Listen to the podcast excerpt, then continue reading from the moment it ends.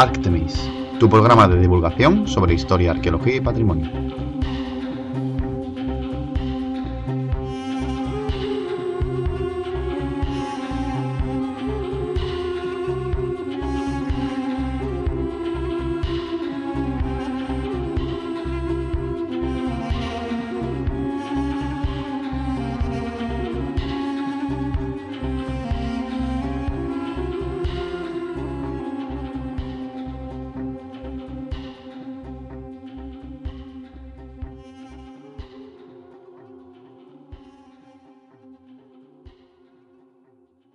Bienvenidos una vez más a otro programa de Artemis. Vamos a hablar de un tema que abordamos de pasada, un poco de forma improvisada, el programa pasado, que es el de la crisis del siglo III en Roma.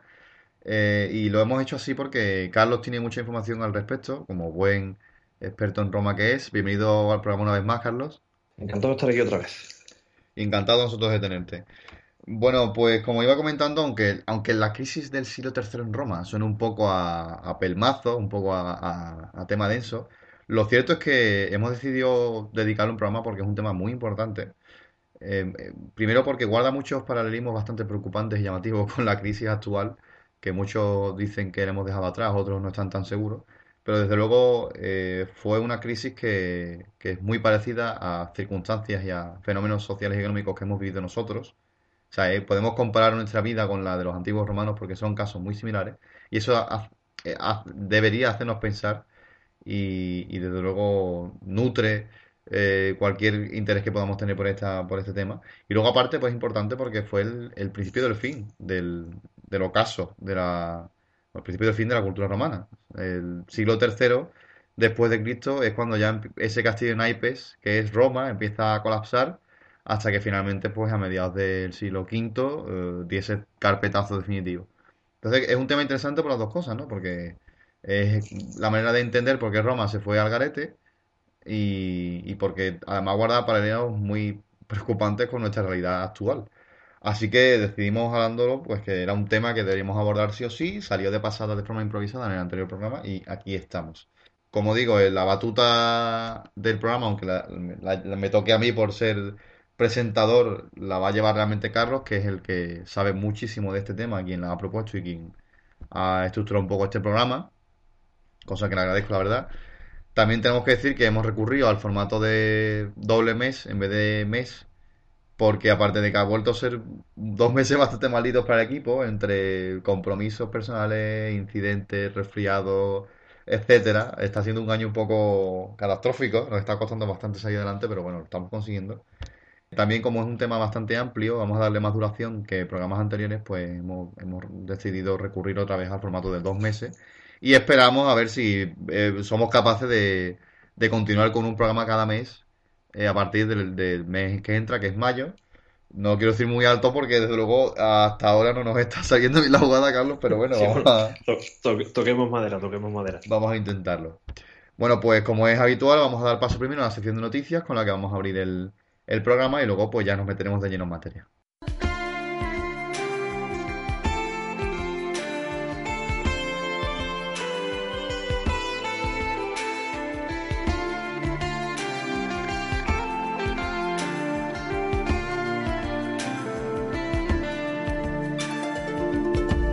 Noticias.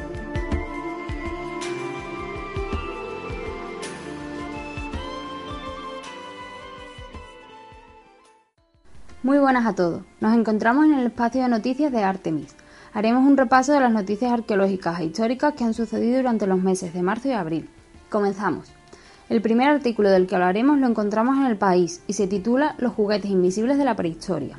En la arqueología tenemos una broma que si no sabes lo que es, debe de ser ritual, que es lo que nos confiesa Michelle Langley, la investigadora de la Universidad de Griffith, que está revisando el registro arqueológico para identificar objetos que pueden haber pasado desapercibidos como juguetes infantiles. Muchos de los candidatos son estatuillas supuestamente religiosas que fueron etiquetadas así por la falta de información o de imaginación de los arqueólogos. La siguiente noticia que, comentaremos aparece en los medios de comunicación como la BBC, Europa Press y el propio Museo Británico, que es donde se documentan los primeros tatuajes figurados en momias egipcias predinásticas. El estudio, mediante luz infrarroja de dos momias predinásticas que están conservadas en el propio Museo Británico, ha revelado que ambas personas, una mujer y un hombre, lucían distintos tatuajes hace unos 5.000 años, una antigüedad similar a la de Otzi, que es otra momia eh, muy muy antigua, que tenía múltiples tatuajes sobre su piel. En este caso, la novedad es que se han identificado los primeros tatuajes figurativos, dos animales sobre el hombro de la momia masculina, mientras que la femenina porta símbolos abstractos. Ella es por ahora el ejemplo más antiguo conocido de tatuajes femeninos. Finalmente hablaremos de las mujeres y la prehistoria, desmontando mitos, construyendo otras narrativas. A Ciencia Cerca es un programa de divulgación científica creado por la Universidad de Granada. En su primer capítulo, la investigadora Margarita Sánchez Romero, del Departamento de Prehistoria y Arqueología, analiza cómo se han utilizado las sociedades prehistóricas para generar estereotipos sobre las mujeres, los hombres y sus relaciones, Defiende que desde la investigación comprometida y de excelencia es posible utilizar nuevas aproximaciones teóricas y metodológicas que tengan en cuenta otras experiencias, conocimientos, trabajos y cultura material de las comunidades del pasado para generar discursos más inclusivos. Pasamos ya al mes de abril y con él encontramos la siguiente noticia que aparece en Europa Press. Demuestra la existencia de una diferenciación de género en rituales funerarios hace 4.000 años en Andalucía Occidental. Recientes investigaciones llevadas a cabo desde el Departamento de Arqueología y Prehistoria de la Universidad de Sevilla demuestran la existencia de una diferenciación de género en los rituales funerarios realizados en Andalucía Occidental hace 4.000 años. Estos resultados se apoyan en el análisis del carbono 14, estudio de los huesos humanos y el propio registro arqueológico. Vázquez Paz indica al respecto que el examen de los restos óseos procedentes de yacimientos de las provincias de Sevilla y Huelva manifiestan que los cuerpos de los fallecidos fueron velados al menos durante 48 horas antes de ser enterrados y que en virtud de su género fueron depositados de diferente manera en la sepultura. Otra noticia que nos llega desde Andalucía, también divulgada por Europa Press, es la siguiente. Aparecen en Cañaveral de León la primera estela de la Edad del Bronce de la provincia. La Consejería de Cultura ha confirmado el hallazgo de Cañaveral de León, Huelva, de una estela diademada perteneciente a la edad del bronce y que podría tener entre 4.000 y 4.500 años de antigüedad, según apuntan las primeras investigaciones.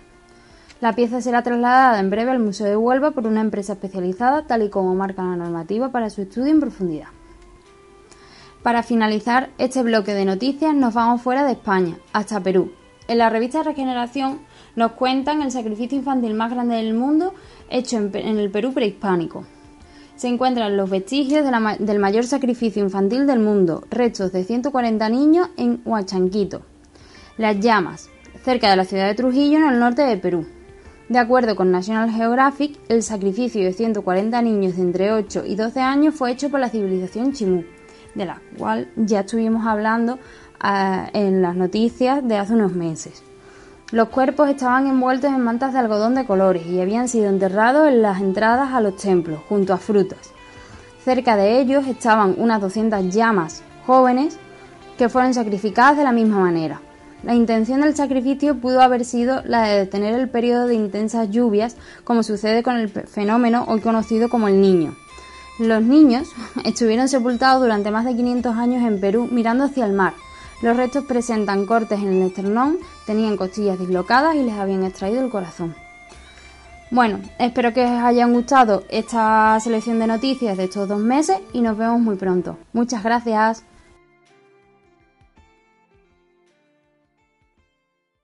Bueno, claro, la crisis del siglo III. ¿Por qué este momento y por qué no otro? ¿cuál, ¿Cuál es la situación del imperio? ¿Cuál es la situación de Roma? antes de entrar en materia, eh, que nos ayude a comprender por qué ocurre lo que ocurre.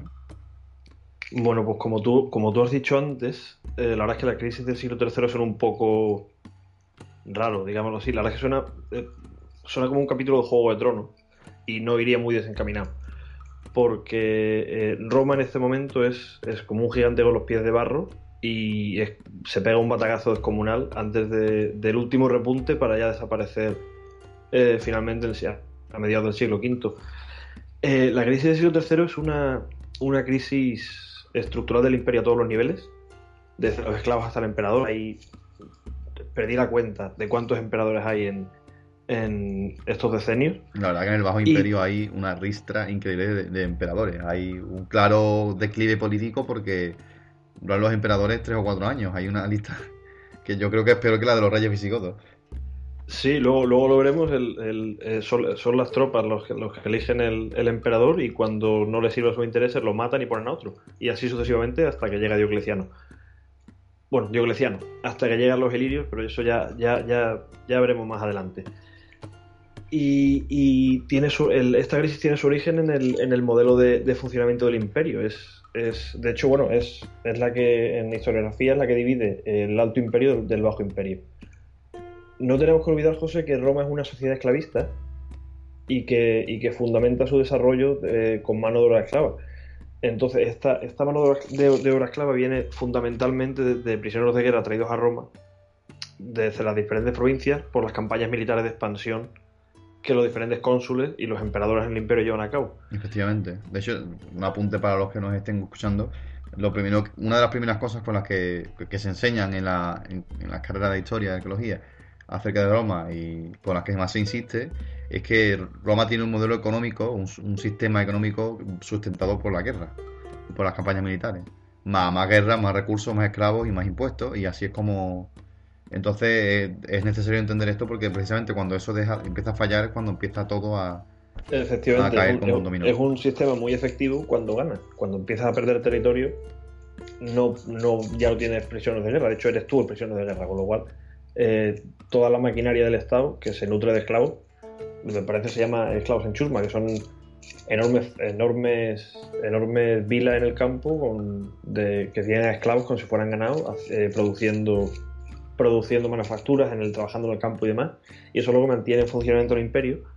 Y, con, con, el estancamiento del crecimiento con, con los antoninos, este, este modelo económico mmm, se para. Pero no, no, no, se para porque se introduce uno nuevo, sino se para dramáticamente porque ya no entra, no entra, digamos, no queda bien decirlo, pero producto. No entra, no, eh, no entra en esclavo. No queda bien decirlo para nosotros, pero es, pero, es un término adecuado para la época. Realmente los esclavos eran una mano de obra no humana, a nivel legal.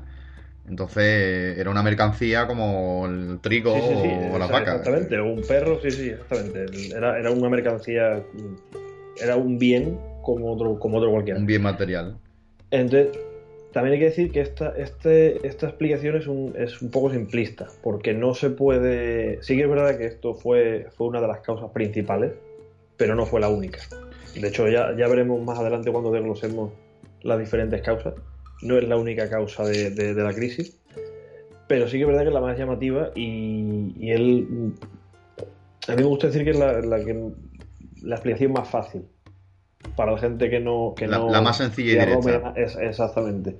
Carlos, eh, antes de que, perdona que te interrumpa, antes de que entremos más en detalle, eh, para contextualizar un poco al, al, oyente, hablas de Antonino, hablas de Diocleciano, ¿puedes hacer quizás una especie de introducción breve sobre los grupos de emperadores, para cuando te refieras a ellos para que el, el oyente sepa a quién nos sí, estamos refiriendo, por ejemplo, los, Antoni, los antoninos, o, etcétera. Sí, pues eh, es verdad, fallo mío. Eh, la crisis comienza, eh, comienza a, a, dar sus primeros coletazos con, con, la dinastía severa. La dinastía severa está en el poder desde aproximadamente 193 192-193 hasta 235 después de Cristo y es la que sustituye a la, a la, dinastía a la dinastía antonina que es la que está en el poder desde el 96 a.C. con, con, con Trajano, el primer, el primer emperador de origen no itálico. O sea que Pero, ya en los siglos 2 y 1 antes de Cristo ya empieza a haber eh, sucesos de crisis, episodios de crisis socioeconómica bueno, en el, en, el, en el siglo I yo no diría tanto. En el siglo I tenemos emperadores locos, como, como puede ser Calígula, como, pero no o Nerón. De quien no, yo soy bastante fan de ambos, pero bueno. Pero no, no. Yo no diría crisis global, simplemente diría. No, retazos, como al, atisbos, sí, al, ¿no? Por así sí, decirlo. Al, alguien, alguien que no está muy cualificado para estar en el poder, pero que tiene el poder absoluto. Algo como lo está pasando ahora, pero bueno, esa es otra cosa. Yo creo que siempre ha pasado, ha sido siempre la, la realidad de nuestra historia. Entonces, en el, en el, en el siglo segundo ya sí que se empiezan a ver a ver eh, a ver lo que, lo que lo que te estaba comentando antes de, de, lo de los esclavos que pasaremos pasaremos a continuación a mencionar esto antes de meternos con los severos decir que la crisis ya se, ya se evaluó durante el siglo III por intelectuales romanos. Lo que pasa es que no fueron capaces de, de dar un- una respuesta. No, no, se, no llegaron a concentrarse en, en múltiples causas, sino que eran causas en plan religión, o los bárbaros, o el emperador, no como un todo. Causas muy concretas, muy diferenciadas. Exactamente, no es. Bueno, también, también hay que decir que la- el nombre de la crisis del siglo III me parece que es una corriente historiográfica de, de mediados del siglo XX. Sí, sí, porque luego realmente se ve que hay consecuencias más allá del siglo III, que hay una serie de, de transformaciones socioeconómicas a todos los niveles que son anteriores y son también posteriores, eh, que eh, también es un poco la típica categoría asequible para nosotros, pero que luego realmente no es muy reflejo de esa realidad. Sí, pero por eso es, por eso es, eh, es importante, es importante explicar que no, o sea, no se puede decir empieza tal año y termina, como dije antes, empieza aproximadamente en el 235 y termina en el 284, pero ni empieza, Ni acaba, claro. O sea, eh, Nadie, nadie se levanta el 1 de enero del año 235 y estoy en crisis y se, y se levanta el, el 1 de enero del Obviamente, igual que 285 ocurre diciendo ya, ya se ha acabado. Es, No, una- pero es para que nosotros, para que nosotros nos hagamos una idea, ¿no? Para que nosotros seamos más capaces de comprenderlo. Es el periodo establecido por los historiadores mm, donde hay una serie de, de crisis eh, bien diagnosticadas, bien atestiguadas a través de los distintos estudios, que es como el, principal fenómeno de esa crisis que luego va a desembocar en una mm, degradación progresiva del, imperio fruto de las mismas consecuencias o, de del mismo tipo de fracasos que hay en el siglo III, eh, que se siguen repitiendo a otros niveles y en otros aspectos, y eso finalmente al cabo eh, lleva al ocaso del imperio. Pero ese, esa primera ficha dominó que cae y, y, eh, comienza ese principio del fin, esa, ese primer, bueno, ese primer, ese no primero, pero sí definitivo golpe de gracia que va a, en un momento dado acabar con la máquina del imperio es ese momento final del siglo III. Con va- unas consecuencias, una- unas características muy concretas que son las que vamos a tratar. Sí, efectivamente, sería cuando la crisis es más, es más, es más acusada, pero bueno, como vamos a ver ahora, el- todo esto comienza con la, con la dinastía severa. Eh, aviso que va a ser una sucesión de un montón de nombres y de fechas, intentaré decirlo lo más claramente posible, pero bueno, avi- aviso de antemano que, en- como ya comentamos antes, hay un montón de emperadores en muy poco tiempo, con lo cual es, es un poco lioso al principio. Algunas historias son con- yo, son muy curiosas. Macrino fue el que lo mataron mientras estaba haciendo caca. que fue el de campaña militar, que duró dos semanas o así. ¿Quién fue? Macrino creo que se llamaba, ¿no? No, es que no. Ahora que lo recuerdo, creo que no fue él, pero en esa sucesión inmensa de emperadores romanos que hay, la mayoría de ellos asesinados por sus propias tropas por desconformidad o por intereses. Recuerdo, recuerdo haber, que había uno que duró poquísimo, creo que fue un par de semanas quizás o algo así y que murió asesinado en campaña por sus propias tropas mientras lo mientras estaba defecando. Eh, eh, recuerdo perfectamente esa anécdota. Ahora, hasta que no encuentre qué emperador fue, no, no me voy a quedar tranquilo. El, no, no caigo ahora mismo en la nota, pero, pero puede ser, porque después vamos a ver algún, algún caso de, de emperador que la verdad es que parece sacado de crónicas marcianas. Pero bueno, vamos a, vamos, vamos a retomar el tema con los severos, Sí, disculpa. Que nos vamos por los, por los cerros de Úbeda. El, como te decía antes, eh, la muerte del último emperador Antonino es cómodo, muere el 31 de diciembre del 192 y sume al, al- al imperio una guerra civil. Porque no hay, no hay sucesor, entonces hay diferentes diferentes diferentes candidatos. Entonces el Senado elige a Pertinax, pero la Guardia Pretoriana no lo, no lo, no lo acepta y lo asesina. Y entroniza a otro Podía haber ¿Tú lo dicho que no y ya está, pero no, tenían que asesinarlo. Ah, ah, sí. Esto es la diferencia entre antes y ahora. Antes no dimitías y te mataban, ahora no dimites y no pasa nada. Y, en- y, y- y los pretorianos entronizan a Didio Juliano. ¿Qué pasa? Que los ejércitos, los, los ejércitos provinciales no, no lo aceptan, entonces cada uno elige a un candidato. Entonces tenemos a Pescenio Nigro en Oriente, a Claudio Albino en Britania y la Galia, y a Septimio Severo en, en el Danubio. Vamos, que cada parte del ejército, cada cuerpo del ejército elija su propio candidato. Es, exactamente. ¿Qué pasa? Que en el, en el Danubio es donde estaba la mayoría de, de- de cuerpos del ejército porque era de la frontera que estaba siendo más atacada. Entonces Septimio Severo eh, va a Roma, o sea, se adueña de Roma, depone a Didio Juliano, eh, le obliga a dimitir, vamos. Establece una alianza con Claudio Albino y lo nombra César. Y entonces va sobre el, sobre el tercero Discordia, sobre el Pasteño Nigro, y lo derrota en el 194. A su regreso, eh, Claudio Albino dice que, que que él también quiere ser emperador, entonces eh, a Septimio Severo no le queda más narices que derrotarlo y matarlo. Y es cuando Septimio Severo, se, se- en el 197, es, eh, es emperador ya en solitario. Y, fu- y fundan una nueva dinastía, aunque eh, se entroncan también con los, con los antoninos. Hay que tener en cuenta que, el- quitando Cómodo, los otros emperadores de la dinastía antonina son Trajano, Adriano, Marco Aurelio y Antonino Pío y Marco Aurelio. Los grandes emperadores más célebres y más importantes de la historia de Roma. De hecho, uno de los, uno de los más importantes, uno de los, uno de los más, sí, de los más importantes y durante el, su reinado el imperio estuvo muy, muy tranquilo. Similar a la Pax Augusta con, Octavio Augusto fue Antonino Pío, que desde el punto de vista militar fue muy aburrido porque no conquistó nada. Pero el imperio alcanza unas cotas de, de- de- de bienestar y de prosperidad, la verdad es que bastante, bastante alta. Que se acaba muy rápido, también hay Bueno, que decirlo. lo bueno pero dos veces bueno. Exactamente.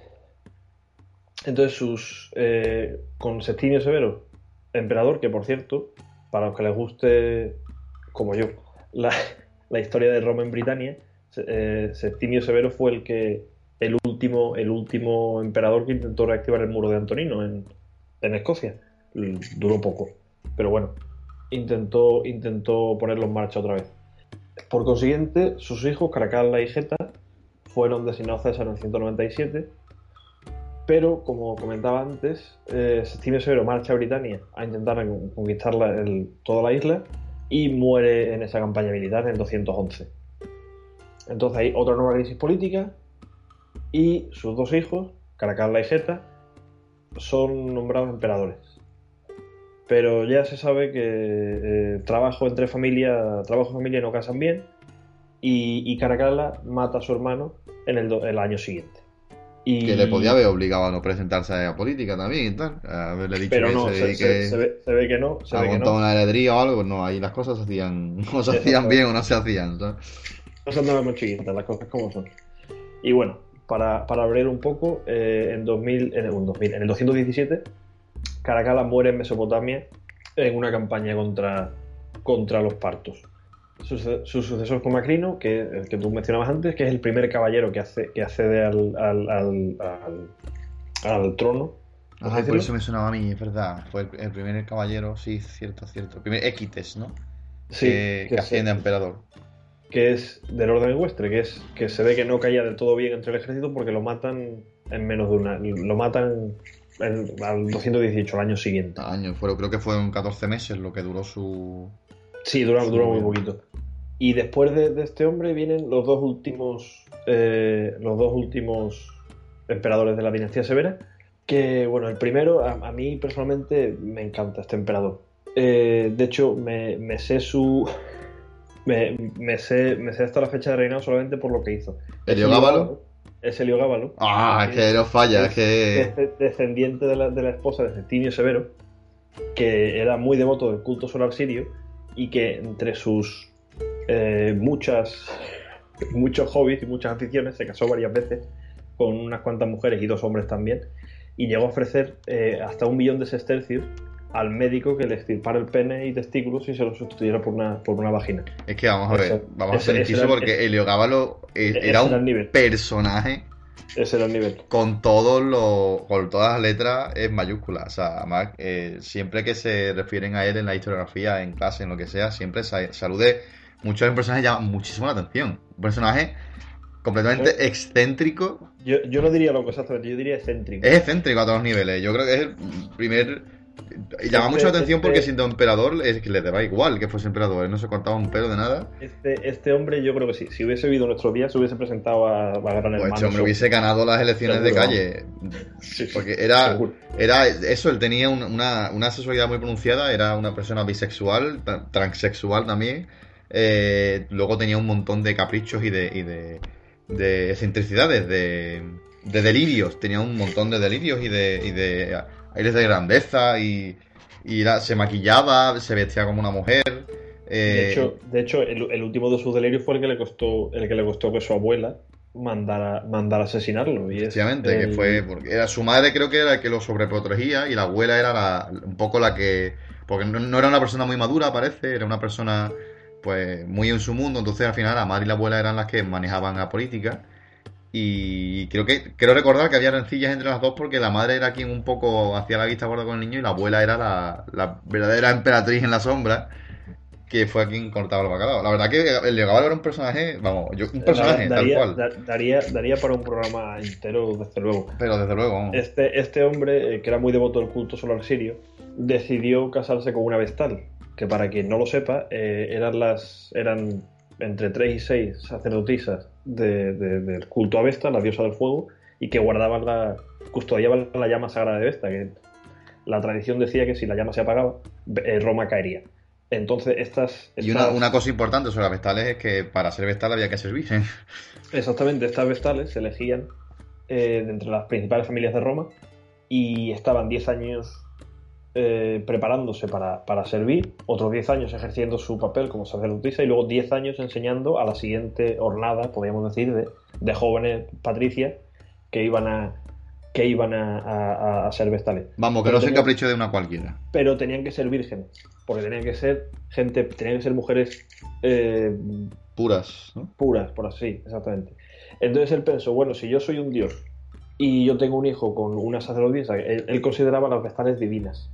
Si yo tengo un dios, si yo tengo un, un hijo con una con alguien al que yo considero divino, me van a salir unos hijos Vamos, De morirse. Divinos de la muerte. exactamente de morirse. Y, y se ve que a los romanos pues eso ya le- le- le- les tocó un poco la moral y básicamente la abuela mandó matar a, fue, fue un poco profanar una de las tradiciones más sagradas de, del culto en Roma, que no es poco realmente. Y ya hemos visto que se mata por menos en Roma en aquella época. Tengo, tengo, tengo entendido, José, que, que una vez, una vez ya muerto Heliogábalo, no sé si lo llegaron a incinerar o directamente lo arrojaron al Tíber. O sea que Yo también o he sea escuchado lo de que lo queri- arrojaron al Tíbet, pero... Muy, queri- muy querido no era. No, no. Hay, hay que decir que con respecto a las vestales, el- la, la sangre de las vestales era considerada, mm, no sé si divina, pero no se, no se debía derramar. Y la pena por, por romper el, el voto de castidad era ser enterrada viva. O sea que, el, que no, no estaba jugando con fuego por lo de la vestal, pero, pero que no era una cosa. Pero la la- no me acuerdo yo si la sacrificaron a ella también, la mataron, la ejecutaron o... Ahí no, la verdad es que no, ahí no. o sea, tampoco no- tenía culpa. El emperador te dice, te casas conmigo, ¿qué vas a decir? ¿Sabes que no?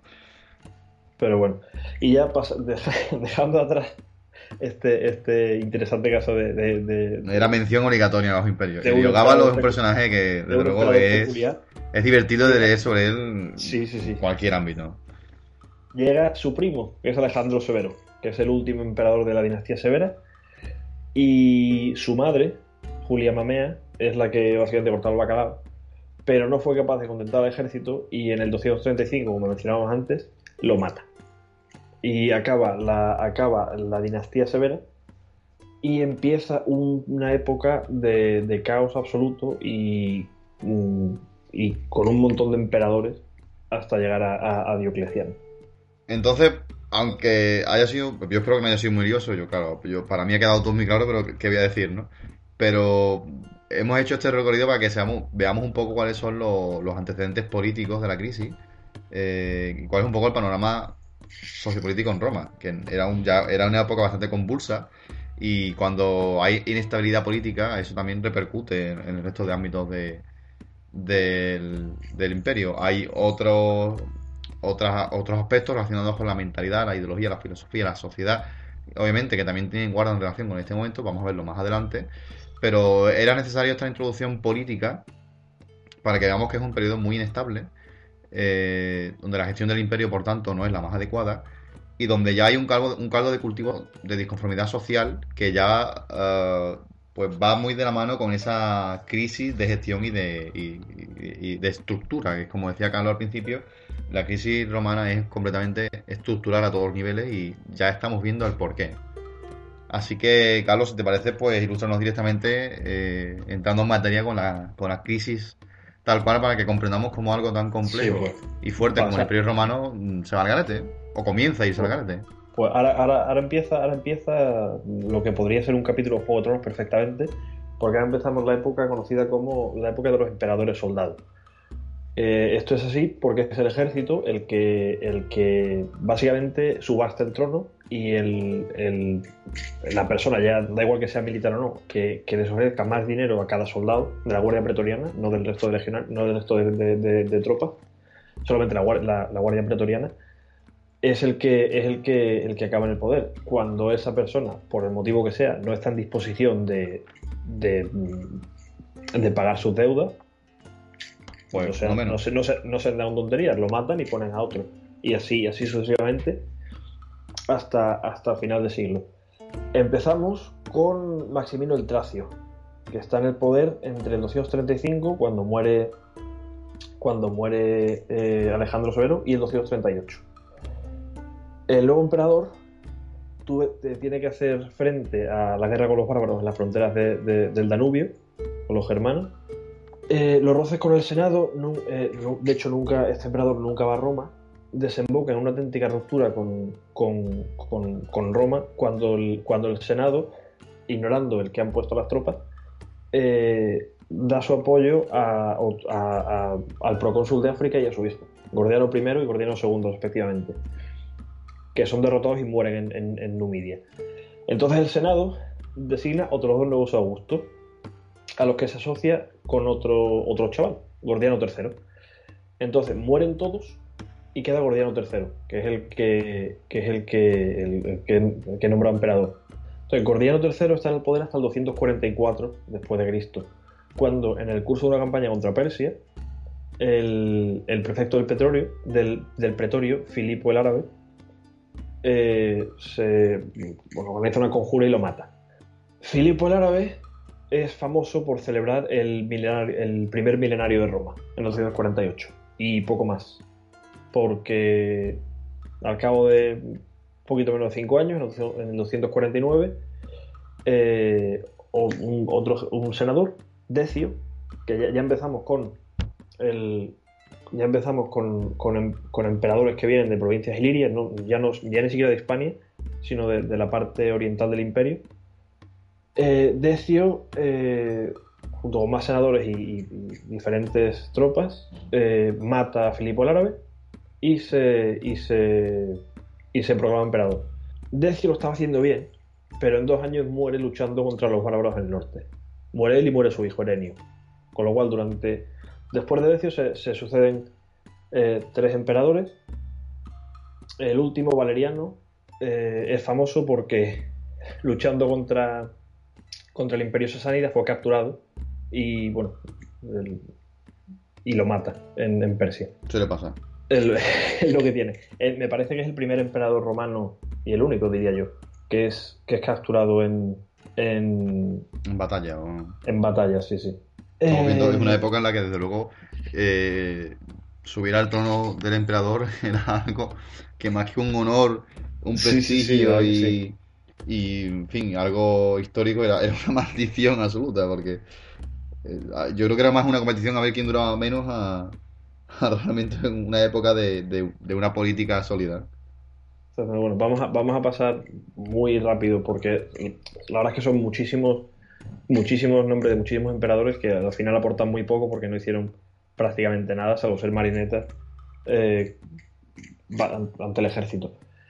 Entonces, el hijo de, Valeriano, Galieno, está en el trono hasta el 268 y en- es en este momento cuando el, cuando el, el imperio parece que, que empieza a ver la luz que es eh, cuando estos emperadores de, de- de- estos emperadores ilirios empiezan a, empiezan a entrar en Roma, con Claudio II el Gótico, con Aureliano, que reformó las murallas de Roma, con Tácito, con Probo, Caro, en fin. Un pequeño repunte, ¿no? En- Exactamente, y luego ya sería el, el, el máximo exponente sería con Diocleciano, ya a final de siglo, cuando, cuando el, el imperio parece restaurar su, su- su autoridad. De hecho, estos emperadores en, su- en las monedas se, se proclaman restitutores orbis Algo Los así como... restauradores del mundo. por Exactamente. Exactamente, porque fueron los que lograron reponer, no de golpe y no durante mucho tiempo, pero sí paulatinamente la autoridad central del Estado y la seguridad de la frontera. Y una vez que hemos visto este tostón, porque es un tostón, de, Es curioso. de, de emperadores, fechas y demás, vamos a meternos de lleno con, con los diferentes factores de la crisis. Esto- o sea, el, lo que acabamos de ver es el, el eje cronológico de, de- de los diferentes gobernantes, pero sí, lo que estamos diciendo antes del el ejército pone, tal, ahora vamos a ver eh, cómo sucede y vamos a ver los diferentes aspectos de, de la crisis, vamos a ver aspectos militares, aspectos políticos, cómo el Senado termina de perder el poco poder que le quedaba, aspectos económicos, sociales, cómo, Hemos visto el recorrido de historia política del momento en el que ocurre esta crisis y hemos visto la inestabilidad política que en parte eh, explica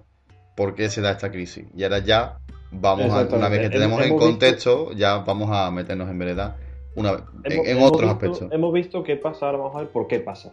Este momento de inestabilidad absoluta es el momento en el que el cristianismo, ni más ni menos, es cuando empieza a despuntar. Es un periodo absolutamente importante en el cristianismo porque es cuando ya eh, empieza, pasa del sectarismo a ser algo más. ¿no? Ya veremos más adelante cuáles también son las, las causas sociales, las circunstancias de este momento de inestabilidad para que eso suceda. Pues bueno, vamos, vamos a empezar, si te parece, con, con los aspectos militares. Venga, dispara. Es eh, Roma desde el reinado de Marco Aurelio, eh, el imperio entra en una fase militar, en una fase militar activa. Que bueno, con Adriano y Antonino Pío, que fueron emperadores relativamente pacíficos a mediados del siglo II, eh, y no, no emprendieron no emprendieron empresas militares de, gran calado. De hecho, Adriano, por ejemplo, es recordado por el muro de Adriano en, en Britania, que básicamente lo que hace es establecer una frontera para, para- para pausar indefinidamente la, conquista de las Islas Británicas, por ejemplo. Y Antonio Pío, que no, si no recuerdo mal, me parece que no, no llega, no llega a empezar ninguna campaña militar. Eh, a diferencia de la fase bélica anterior, ahora no es Roma la que ataca, sino diferentes pueblos atacan a Roma. Es lo que decíamos antes. Eh, Roma ya no, no, no- no conquista, sino que pierde terreno. Con lo Se, cual ya se vemos que retrae y no- se defiende en lugar de conquistar. Exactamente. Si encima no, hay emperador que dure más de dos días, ni una política sólida, eh, a ver cómo se administra aquello. ¿eh? Exactamente, ya no solamente, no es que no conquiste y no, y no, no tenga más esclavos para alimentar la maquinaria productiva del imperio, sino que encima va perdiendo territorio. Y la presión de las fronteras eh, se produce con, en esta primera etapa, luego ya veremos que se traslada a Oriente, eh, se, se produce eh, con más virulencia en, en- en el Danubio, que es donde multitud de pueblos germánicos están intentando entrar en el imperio. Esta presión en las fronteras acaba en el 180 y hay una- un periodo de calma, calma relativa diría yo, porque nunca, nunca hay un periodo de paz. Siempre hay ataques, pero no es, no son hordas de bárbaros que intentan entrar a la vez. Y hacia 233, 234, eh, los bárbaros empiezan a, a- empiezan a cometer contra la frontera a lo bestia, sobre el Danubio del Rin. Y no solamente participan pueblos con los que ya habían estado combatiendo, que son los carpos y los sálmatas, sino diferentes tribus, como alamanes, francos, godos, érulos, vándalos. O sea, la- las las invasiones bárbaras famosas de, Exactamente. de, de finales del siglo V tienen ahora un primer periodo. Exactamente. Podríamos decir que la, la Europa de la Europa de- del cambio de, del cambio de milenio, un poquito antes con Carlomagno y con los diferentes, los diferentes reinos germánicos y demás por toda Europa, podríamos decir que empieza ahora. Porque De esta es hecho, la primera oleada de invasiones. Yo recuerdo una, una anécdota de clase que, que hay textos de cómo los, mm, los bárbaros invasores del siglo V, que son las invasiones que se asocian con la caída de Roma, tienen el recuerdo de sus antepasados que participaron en las invasiones de este momento. Sobre todo parte de los, de los pueblos como los lombardos, los sajones, los galos, eh, varios pueblos celtas que, que tienen, ahí ese, no sé, también puede ser que una contaminación por parte de la, de la versión romana, ¿no? Pero a mí me llama mucho la atención el hecho de que hay un, un recuerdo colectivo Sí, como, como el mito fundacional. de- Efectivamente, de- de- entre este Sí, periodo y el, y el siguiente, porque hay una, un recuerdo de, de este momento en el que los bárbaros atacan Roma, pegan fuerte, pero no llegan a conseguir eh, finalmente la victoria. Y cuando por fin en el siglo V se da otra vez la misma tesitura con otro resultado, pues resulta que hay una conexión entre ambos sucesos porque hay una memoria de uno a otro. Y la, verdad- la verdad es que también me resulta llamativo que se, que se hable de una primera oleada, porque la verdad es que una vez que empiezan ahora, la verdad es que no acaba hasta- No acaba nunca, ¿no? Oleada- acaba, no acaba ya hasta el siglo V. Es, es- la verdad es que es progresivo, de hecho lo vamos a ver, lo vamos a ver ahora. El problema que tenía José Roma era que la estrategia de defensa, que era desde Augusto, era eh, situar sobre la frontera a- al mayor grueso de, de legiones posible. Pero eran unas defensas que, que carecían de profundidad, porque una vez que superas el primer fuerte no hay nada. Con lo cual, el- ese es el problema de Roma, que no tiene, no tiene una línea defensiva potente, con lo cual lo que tiene que hacer es irse replegando y perdiendo territorio progresivamente hasta ir hacia, hacia el sur. Tiene una primera línea de defensa y se acabó. Y luego la supera, exactamente. mm, Exactamente. Entonces, desde el 259, los bárbaros irrumpirán profundamente en el imperio. De hecho, bueno, los alamanes y los francos por el norte de Italia, por la Galia, por Hispania, los godos van a Grecia, Asia, Asia Menor y así. De hecho, se asedió la propia Roma, ¿no? Hay un, hay un episodio Sí, de cómo lo- las élites se sí. tienen que replegar en, en el monte para poder... Pero eso, sí, eso es, pero eso es más tarde, ese es en el, a, a- a finales del cuarto. Eso que es más tarde. Finales del cuarto, principio del quinto, sí que es verdad. Bueno, pero sí, puede ser en esta misma etapa, ¿no? Este, es- estos siglos convulsos de crisis de bajo imperio. Sí, la- las capitales de provincia que habían visto cómo habían florecido con el reinado de, de Antonio Pío, por ejemplo, porque no había, no había combates y demás, eh, todas esas capitales de provincia en, en- en el, en el Danubio se saquean y de hecho se abandonan. O sea que sí, la, la verdad es que da, da bastante, da bastante lástima. Todo lo que habían conseguido hasta entonces se pierden en cuestión de, de- de décadas. O sea, fue un momento militar bastante crítico porque fue una, una primera etapa de, de casi derrota generalizada del imperio.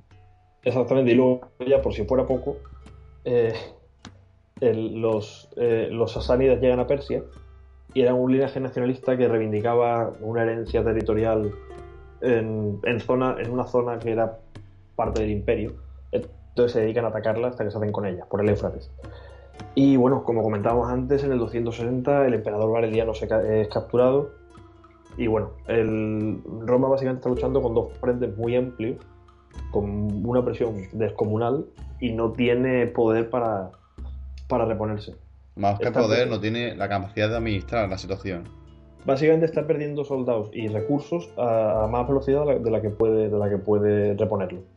Entonces, los diferentes emperadores, aunque duren poco, y sí que es verdad que es- esto pasa una vez que empiezan a llegar los emperadores ilirios, a partir de, Va- de- de la, de la muerte de Valeriano, empiezan a, a introducir reformas en el ejército.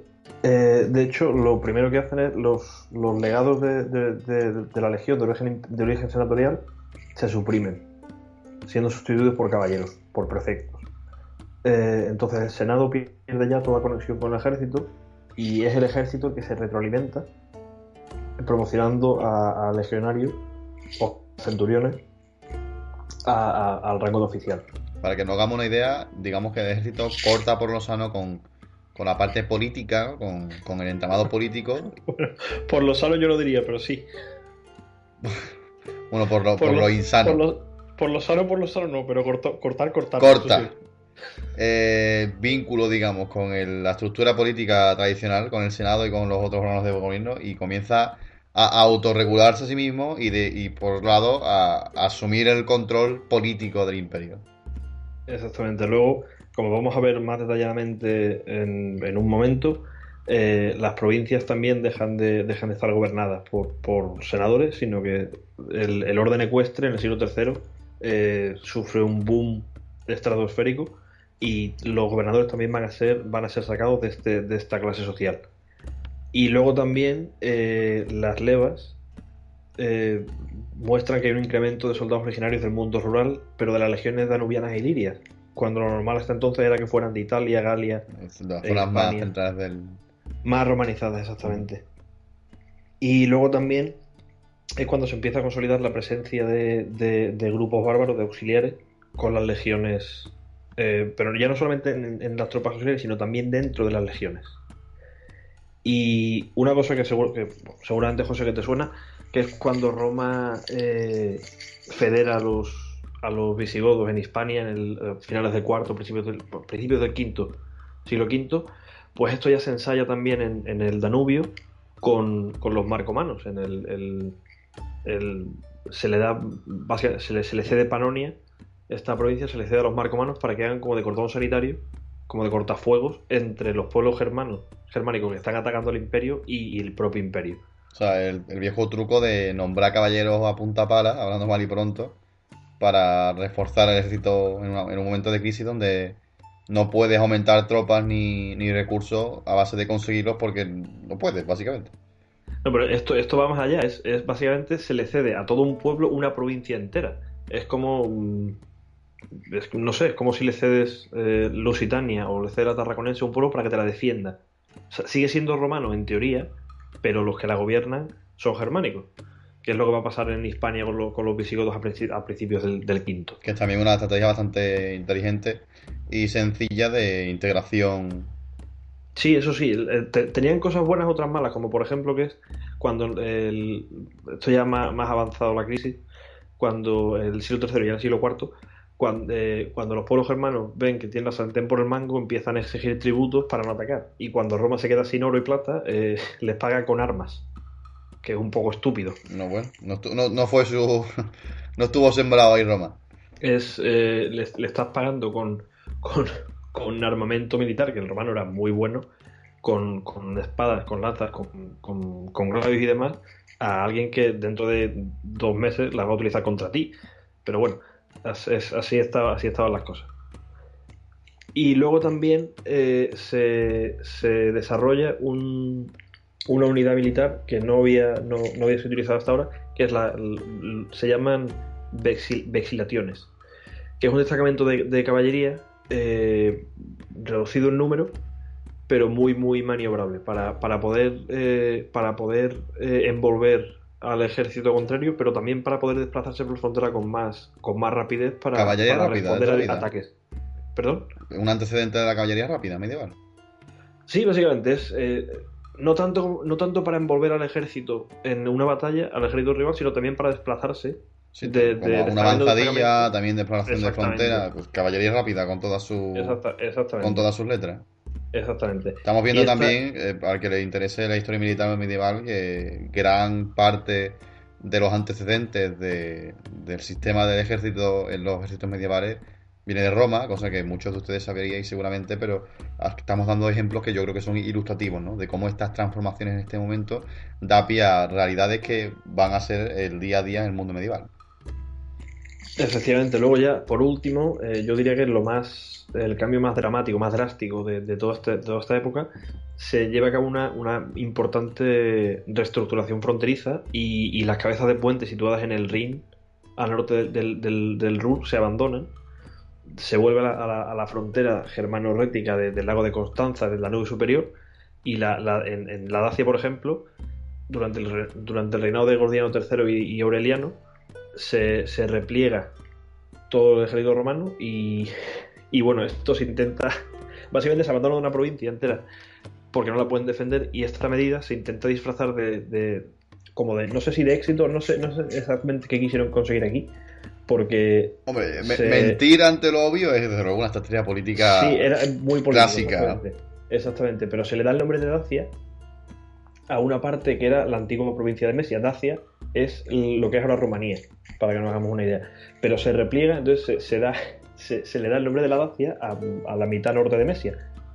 Después de esto vamos a pasar a los aspectos políticos, ah, muy brevemente, para, comentar, con, para con economía. Antes de, de eh, hacer un inciso en lo político, resumiendo un poco eh, las circunstancias militares y políticas que se están dando, que estamos viendo, eh, básicamente Roma está asediada por todos los frentes posibles tiene una estabilidad política interna ausente, o sea, a nivel de política interna es una, una, inestabilidad absoluta, entonces se ve forzada eh, ante la, porque no tiene más recursos ni más capacidad de, de, acción a replegarse y a reducir sus capacidades y sus fronteras. Eh, entonces, bajo presión de pueblos invasores y bajo presión de que pierde la capacidad de, de gestionar y de administrar los rincones más recónditos del imperio y que no tiene una, una estructura política sólida que pueda hacerle frente a, todo esto, pues ya vamos viendo un poco por dónde empiezan a caer lo, eh, un poco lo, el tema de la crisis, ¿no? Sí, yo, yo creo que al final yo creo que se dan cuenta de, que la única de la única solución factible, la única, la única solución que tiene algo de sentido es eh, llega un momento que el imperio es muy grande, no se puede defender con las legiones que hay, eh, entonces la única solución es abandonar aquellas provincias que o, son más no estériles, pero que reportan menos beneficio o que son más difíciles de defender. Aquí está la ¿por qué, la, por qué Britania no se conquista entera? Pues esta puede ser una de las una No, de las ni, una ni- de las ni explicaciones. termina de interesar ni hay la capacidad de, de hacerlo. Esa- Llega un punto en que el imperio es tan grande que no solo no se pueden seguir conquistando nuevos territorios porque están demasiado lejos y es inviable, sino que es que encima ya cuesta trabajo mantener los límites más lejanos del imperio. para- lo, lo que hizo sentido severo es para, para conquistar lo que queda de Britania, que no, no, no olvidemos que, que Roma llega hasta, hasta, hasta la punta más, más al norte de Britania, pero no interesa y se repliega. Pero para, para llevar a cabo esa campaña lo que hace es, es toma prestados eh, legiones del- de las fronteras del Danubio. Pero es que esas, es- esas legiones hacen mucha falta allí Ah, porque, como efectivamente. dijimos antes, en cuanto quitas una, entran por ahí. Es, es, es un equilibrio muy muy frágil que, que siempre se rompe y siempre es, es, es en contra de Roma. Entonces, cuando ese equilibrio falla, cuando no puedes regular bien las fronteras, el, el imperio empieza a ser penetrado por gente que en, en su- en teoría no encaja en el sistema, luego el sistema no se puede administrar porque la clase política no es eficiente, no es... eh, ni siquiera es homogéneo, no, no- que no es estable directamente. Si es que hay un emperador cada dos semanas, eh, hay varios emperadores al mismo tiempo, mm, hay varios sectores de política enfrentados. Realmente es que no hay una administración real del imperio, salvo en casos concretos y en, en momentos concretos, mientras que el imperio se está mm, replegando por sí solo porque no se puede mantener ni, ni reforzar. Entonces ya esa inestabilidad geográfica y política va a dar inevitablemente lugar a una esta- inestabilidad económica que ahora vamos a ver interna, que es otro factor. Es decir, mientras esto está sucediendo, es que el imperio por dentro tampoco se sostiene. Efectivamente, no, no solamente, no tiene solamente relación. Una, implosión, una implosión territorial, sino también es, es a nivel institucional. Es Lo que tú decías antes de que, de que el ejército corta por lo sano con, con el Senado, lo vamos a ver ahora, es, eh, como comentábamos antes, una crisis institucional a, todos a todos los niveles y es el Senado, una institución que lleva funcionando desde, desde la República, incluso antes de la República, como ahora mm, deja de, deja de tener poder alguno. Hagamos una idea, estamos hablando del siglo VII antes de Cristo. Sí, exacto, sí. Siglo VI, ya una, una república formativa, venga, siglo VI antes de Cristo. ¿Ocho, ocho siglos, Carlos? Sí, Ocho siglos con la república oficialmente, luego extraoficialmente cada uno funciona como quiere, pero ocho siglos con la república funcionando como, como el sistema político de los imperios. Y ahora de repente deja de funcionar porque... Sí, el, el- el- Senado, una institución que es la que elige a, lo- al- al- a la administración, a la alta administración, a los altos funcionarios del Estado, con la República y con el Imperio, que es no la que elige el emperador, pero se supone que es la que sigue teniendo como si fuera un parlamento. Al final elige a los emperadores igualmente, ¿no? Igual que la madre o El- el ejército, ¿no? Pero sí. Exactamente, es la que al final acaba acaba acaba siendo relegado no a una obra de teatro, pero pero O sea, al final muy, muy, muy- el, el papel es muy poco relevante en, en esta, en esta época. el Senado pierde el, pierde el poder, la república deja de funcionar como tal porque Bueno, el- ni, la ni República se deja- puede... la, la República dejó de funcionar con Augusto, es el... Bueno, tú me entiendes. el- el- Sí, extraoficialmente, porque al final el Senado era el que cortaba el bacalao. Esto igual que los soldados, ¿no? O sea, eh, vivimos en un mundo, o sea, estamos hablando de una época imperial, para que se me entienda, eh, pero hay un Senado, hay, hay instituciones mm, que son o, un, un reducto de- del antiguo sistema republicano, como es el Senado, que al final tienen un poder real, extraoficial, que, que hace que realmente discutamos hasta qué punto es un imperio no. Te- Ten en cuenta, ten en cuenta José, el, el- a ver, no, no, no nos engañemos, el emperador es el que tiene todo el poder. Imagínate, fíjate con Augusto cómo el Senado le, le entrega todo el poder del Estado. Pero Augusto Pero- fue Augusto, que pero- fue el tío que hizo las cosas bien, pero estamos viendo ahora Sí, mismo, por ejemplo, sí, como los el emperadores... resto- Con el, resto, de emperadores pasa lo mismo, pero para que te hagas una idea, el, el, no el emblema, bueno, sí, el estandarte de Roma es SPQR, el Senado y el pueblo de Roma. A ver, lo que me vengo a Eh, referir obviamente es que la República sigue existiendo, sino que hay elementos en la política que vienen desde la República, como el Senado, que han seguido operando en el imperio como si fuera algo Sí. sagrado, igual que las vestales, Con, con más, con más o menos influencia. con más o menos influencia, pero, están pero ahí. están ahí y de repente dejan de estar ahí porque ni, ni, se, ni pueden ni interesa. De hecho, es el Pero no- ejército, no es que es el que tiene no el poder real, el que dice que se acabó. desaparezca, No, no, sigue estando ahí, pero el- su poder práctico, su poder real, no existe realmente. Es una comparsa, básicamente. El ejército, que es quien tiene el poder real ahora, es dice, mira, se acabó. No oficialmente, porque el Senado sigue estando ahí. De hecho, la manera adecuada de, llevar los hilos del poder es eh, aparentando que formas parte del sistema en lugar de destruirlo. Pero claro, es lo que estamos diciendo. Ahora es el ejército los que deciden a qui- quién gobierna y cómo gobierna y en cuanto no, fuera. Y es el Senado no tiene nada que ver ahí. Y, y Sí, la- efecti- efectivamente, hasta, hasta, hasta los severos, para que el. Bueno, eh, ese no es el mejor ejemplo, como ahora, ahora veremos. Pero hasta los antoninos, hasta el fin de la dinastía antonina, con Trajano, Adriano, eh, Antonino Pío, Marco Aurelio y Cómodo, el que el Senado te ratifique como emperador, te reconozca como emperador, es un requisito indispensable. Pues me refiero, hay, hay un es un imperio, pero hay una Sí, como, del poder real en el- Como que, en- sigue, como que sigue el juego republicano. Efectivamente. Eso, sí que es verdad. Eso sí que es verdad. es a la- hora de la verdad, mm, hombre, también es lo que dices tú, obviamente, no te voy a discutir más que tú eres experto, pero cierto es que hay, hay momentos en los que el Senado es quien man- maneja el cotarro nombrando emperadores e influ- influyendo en ellos como quiere, y momentos en los que la, la figura del emperador va a ser una figura más sólida que no va a estar supeditada a los intereses del Senado. Eso, obviamente. Eh, Sí, pero sí, sí que, sí, sí sí que es verdad que, que- sí que es verdad que antes de esto eh, el, el- el candidato del Senado era el que mandaba y los, los usurpadores de las provincias estaban condenados a fracasar. Ahora es al A revés. eso me Ahora- refiero. Ahora el Senado, el Senado propone, pero los del Senado duran muy poco por no decir nada. Eso es lo que yo me. eh, Si ha habido algún malentendido, yo pido por mi parte, pero es a lo que me- yo no, me quería. nada, para nada. A lo que me quería referir, que oficialmente es un imperio, pero extraoficialmente, en muchos aspectos, institucionalmente sigue funcionando como una república, porque hay eh, procedimientos y, y mm, instituciones republicanas que siguen operando de forma determinante el aparato político de- del, Estado romano.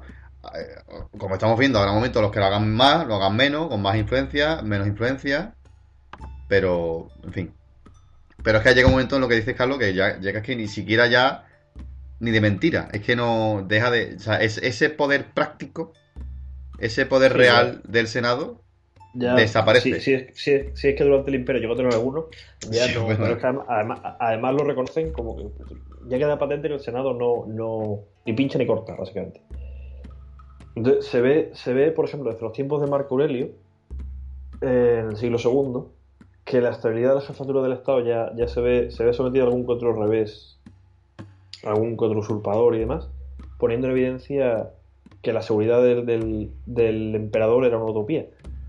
Y de hecho, lo que hace Marco Aurelio es acaba con la, política de, hijo adoptivo que sigue desde Augusto para intentar dar al tanto al Senado como, a la institución del emperador de, una continuidad. Entonces, por eso pone a Cómodo como su heredero. Que bueno, dura poco porque cuando, cuando Cómodo muere hay una guerra civil. Pero bueno, para intentar dar una, sensación de solidez en la continuidad y sucesión impera- imperial y demás. Eh, también se produce una inclinación hacia la, hacia la sacralización de la figura del emperador eh, como un monarca absoluto. Porque básicamente lo que vienen haciendo estos emperadores son eh, nombrarse como dioses en vida. Con Augusto, con la, con la dinastía Julio-Claudia, con Augusto, Tiberio y demás, en el siglo I, el, el emperador se nombra, es un dios, se deifica cuando muere. Ahora ya no. Como vamos a ver, vamos a ver más, más algo, adelante. Y es, si me permite decirte, bastante oriental. Sí, Algo que ya tiene mucho, ya nos habla mucho del, del Digo, influjo de Imperio- ideas y de cultos Persa, nuevos. Ejemplo, sí. que, o sea, ya hay un cambio en las ideas y en, y en, y en las creencias eh, en este momento que provoca ese tipo de transformaciones, obviamente. Ya el, hay un, el influjo de los, de los cultos orientales es tan fuerte que, que eso va a provocar incluso planteamientos nuevos que obviamente sirven a intereses políticos dentro de la propia figura del emperador. Sí, efectivamente, pero es, o sea, esta tendencia despótica que no se conoce ni en el siglo I ni en el II, el único, el único ejemplo sería Domiciano, del, que fue emperador entre el 81 y el 96 después de Cristo, sería el único ejemplo que se me ocurre. Y, esta tendencia lo que hace es eh, deteriorar, deteriorar las relaciones entre la institución de- de- del, em- de- del emperador y el Senado. Porque el, el Senado lo que dice, el Senado lo que defiende es que no hay más dioses que los de Roma, que el emperador no es un dios. Y el emperador dice que no, que es un dios. Entonces es un poco. Tensión no llega mucho, pero ya empiezan. Ya se empiezan a ver los primeros problemas. Hay redencillas de tipo de credo político que no ha habido, habido antes Exactamente. y sí empiezan a verse ahora, básicamente. Y de hecho, si hablábamos mm, antes de, de los emperadores soldados, eh, podríamos decir que la dinastía severa, que comienza en el 193, como decíamos antes, eh, ya empieza a fortalecer eh, esta monarquía militar, porque es el ejército el que a partir de, de, de- de Septimio Severo, el ejército el que, el que va a ser la única fuente del poder. De hecho, son las legiones las que, las que imponen los candidatos, las dinastías deben contar con el beneplácito de la legión y de la Guardia Pretoriana en particular si pretenden sobrevivir. Entonces, como se puede comprender, la- la- los diferentes pretendientes cuidan con generosidad los sueldos y los privilegios de los soldados. De hecho, en Obviamente. Una, una ley no escrita de que cada, cada nuevo emperador daba una como un- una paga extraordinaria a la Guardia Pretoriana. Entonces cada emperador subía el precio del anterior, con lo cual llegaba un punto que... Y no te creas tú que los, los emperadores lo ponían de su dinero personal, no, no, lo ponían de las arcas del Estado. Por supuesto, salía más caro el collar que el perro, pero para el pueblo, no para el emperador. Eh, Evidentemente, el emperador, el emperador conservaba el cuello a costa del contribuyente, lógicamente. Ya tengamos una primera reflexión de, de similitud de este tipo de, de momentos de inestabilidad política, donde el, donde el ejército es el que toma la- el control, con básicamente toda la historia de nuestro siglo XIX y XX, creo yo. Sí, sí, sí. Hasta hace, hasta hace muy poquito. Y creo que además el caso de España es Que nos- especialmente que significativo. que nos, nos creemos, José, que hemos inventado la corrupción No, no, y, no. hace, y hace 1700 años O ya sea, estamos viendo como hay una, una, flagrante inestabilidad política y en medio de, ese, de esa situación es el ejército el que toma el mando y el que empieza a cortar el bacalao. Pero además con- con un poderío claro. Yo te, o te- sea, te- te pongo, te pongo un ejemplo muy rápido, José. Con la dinastía severa, por ejemplo, la paga de los legionarios sube desde los 300 a los 500 denarios al año. no es poco. Eh, se autoriza a los militares contraer matrimonio, que antes no podían. Los soldados pueden alcanzar el tribunado militar y, y- y, de hecho, rangos más altos, y los centuriones pueden obtener el rango ecuestre. O sea, eh, este, este tipo de cargos estaba, estaba destinado, estaba reservado para, para hijos de, de- de- de los senadores. Ahora ya ni eso. Ahora ya el- un soldado raso puede llegar a, A emperador, es que al realmente- rango ecuestre. A emperador siquiera. Estamos hablando también de, Ran- eso. rango, ecuest- rango ecuestre que, que no olvidemos que el- como el voto en, en el siglo XIX en España, eh, eh, ese rango iba, iba definido por, el, por tu nivel adquisitivo. Si no tenía más de X no podía ser considerado el rango ecuestre. Ya eso tampoco da, eso da lo mismo porque es el ejército que manda. Pues es lo que también voy comentando. Hay una, un paralelismo claro entre el monopolio del poder político que alcanza el ejército eh, en los siglos XIX y XX, hasta hace muy poco, con, con este, con estos siglos en Roma. Es que es prácticamente el, mismo proceso y, el mismo, y la misma circunstancia política. Efectivamente, luego ya para, para acabar con esto, el, con este apoyo del ejército, el emperador se, se siente en condiciones de, de imponer sobre el Senado las decisiones del palacio. Y de hecho, el, el emperador empieza siendo conocido como Dominus, señor, en latín. Que, como mencionaba antes, el, el único caso que se me ocurre antes de, de este tipo de, de- de emperador, emperador Dios, por así decirlo, es Domiciano, que se hacía llamar Dominus et Deus, señor y Dios. No. Eh, em- emperador que no acabó que no acabó muy bien porque se supone que una, una, una conjura, se supone que auspiciada por su mujer, no está todo claro, acaba con su vida en el 96 después de Cristo. Pero bueno, el, esta- Seguramente respondería a los intereses de más personas que su propia mujer. Pero no, pero, eh, había un, un secretario de Partenio, un secretario de la corte también implicado. Pero bueno, había bastante más gente. Pero, pero bueno, que la titulación Dominus es, es la antesala a, a la divina- a la divinización en vida, por así decirlo. Y Entonces, directamente en eh, Ancesara, o sea, es directamente la autoproclamación de la administración en vida. Recordemos que, en fin, eso siempre fue en Oriente una manera de, legitim- de legitimar al gobierno. Recordemos a Alejandro Magno que se proclama Dios para que el pueblo persa lo acepte. Pero claro, eso en Occidente no, no se lleva. No, eso, esas egolatrías divinas se pagan, se pagan cara. No, no, se llevaba hasta ahora. Y, luego ya vamos, a, vamos al otro extremo. ¿Qué pasa si el Senado se opone? Septimio Severo, que como, como contaba antes en el, tostón de nombres y fechas, cuando él, cuando él llega al poder hay otros tres candidatos. El Senado no lo apoya él, apoya a los otros candidatos, con lo cual la depuración senatorial durante su reinado fue bestial. Con Septimio Severo la- las competencias del Senado se, se suprimen, se suprimen un montón.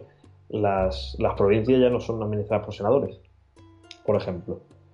Y, y luego, bueno, con diferentes emperadores, como con Maximino, el Senado fue considerado un enemigo, de hecho. Sí que es verdad que hubo emperadores que, que bien es verdad porque, eran, porque habían, habían partido de la base senatorial, que se ven inclinados a restablecer la autoridad, como Pertinax, Alejandro Severo, que dura poco, los gordianos, que duran aún menos, pero los gordianos porque Gordiano primero era, era senador, y Decio también, que era, que era también senador. Pero esta tendencia es estéril, bien porque duran muy poco los emperadores, o bien porque, porque el, el imperio tiene ya otras, otras necesidades que no una reestructuración interna.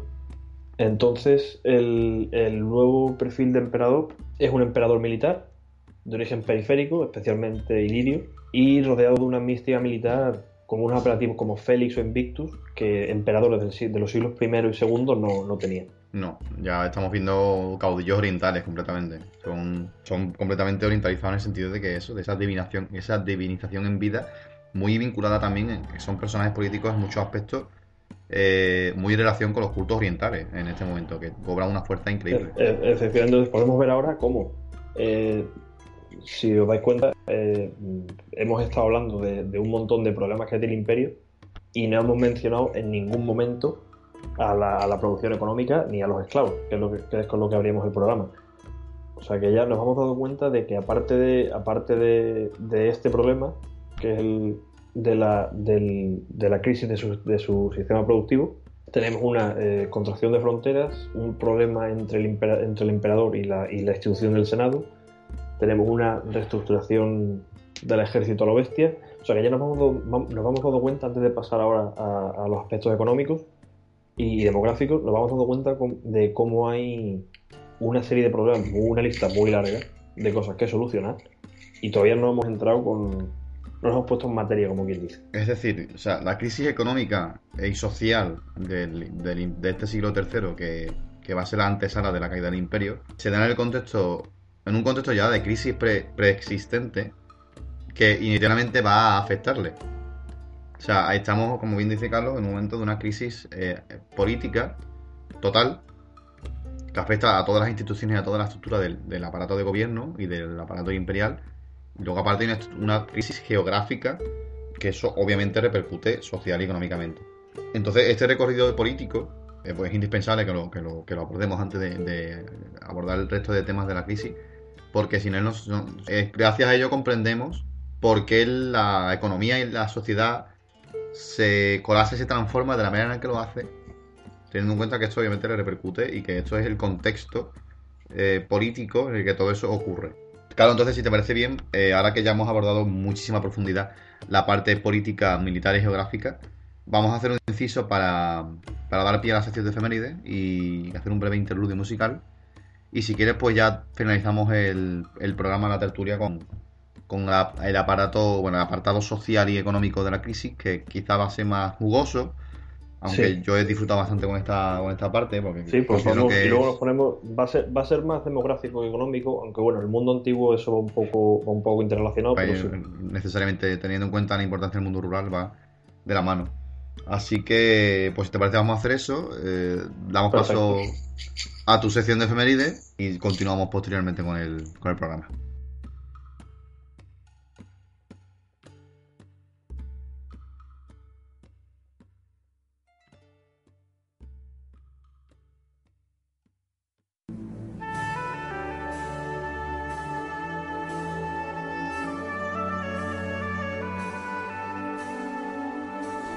Efemérides.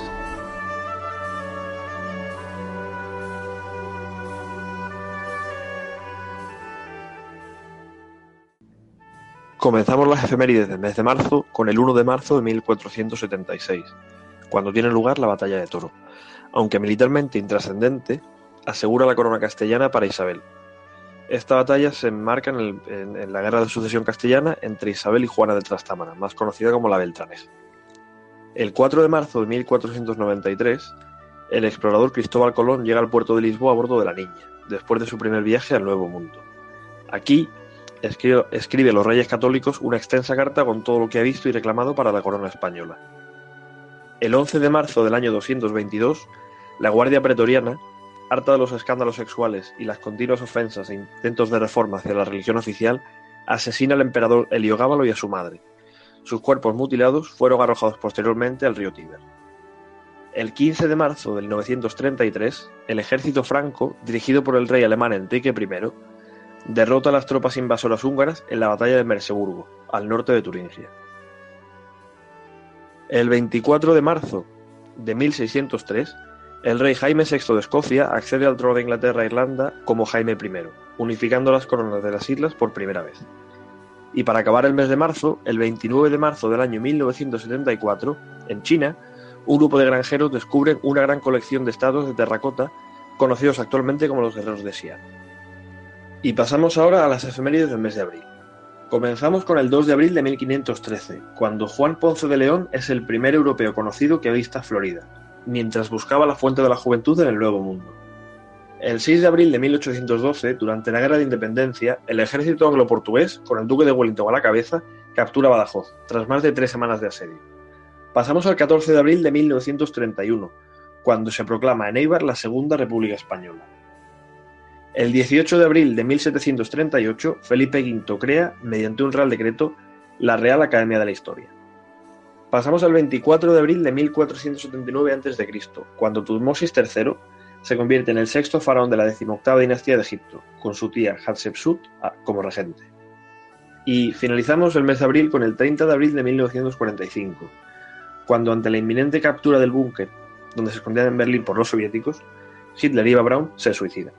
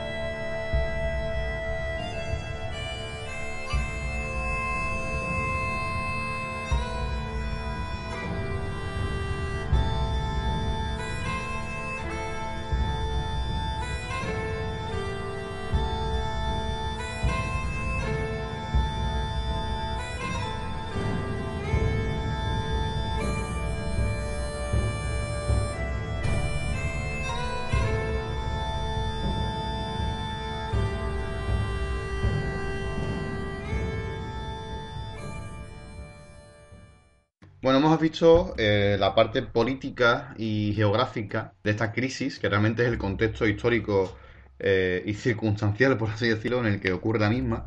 Pero no solo el contexto en el que ocurre, sino el contexto que la agrava, que la induce, parcialmente. Vamos a ver que la crisis económica eh, y social de este siglo III va muy de la mano con estas circunstancias políticas tan absolutamente adversas e inestables en forma total. Eso va a provocar una transformación social y luego una serie de circunstancias económicas que van a dar al traste con el imperio en dos, en dos siglos. Un ápice que debemos, un apartado, una mención que debemos eh, tener en cuenta clarísimamente antes de, que Carlos nos ilustre con, con, lo que queda del programa, es que cuando el Roma se fue al traste en el siglo V no fue porque la invadieron los bárbaros. Que cuando llegaron los bárbaros, Roma ya estaba hecha polvo. Y gran parte de la culpa. Los bárbaros que, llegaron al siglo V probablemente, se encontrarían más, bárbaros dentro de las fronteras. Efectivamente. La Roma que los bárbaros se encontraron ya estaba hecha polvo, muy, muy debido a problemas internos de la propia Roma y luego a problemas externos que estamos viendo ya a partir de este, de este, de este tercer eh, siglo. Así que que quede claro que no es que llega. siempre tenemos el, estereotipo que se nos ha inculcado en la historiografía de, los bárbaros como, como, esa gente mala que provoca el fin del imperio, ¿no? Y cuando llegan los bárbaros realmente es que el imperio ya lleva varios siglos yéndose al traste él solo, agravado por eh, las invasiones exteriores que se llevan dando varios siglos. Lo que pasa es que, claro, el siglo V es ese último momento de, de inflexión.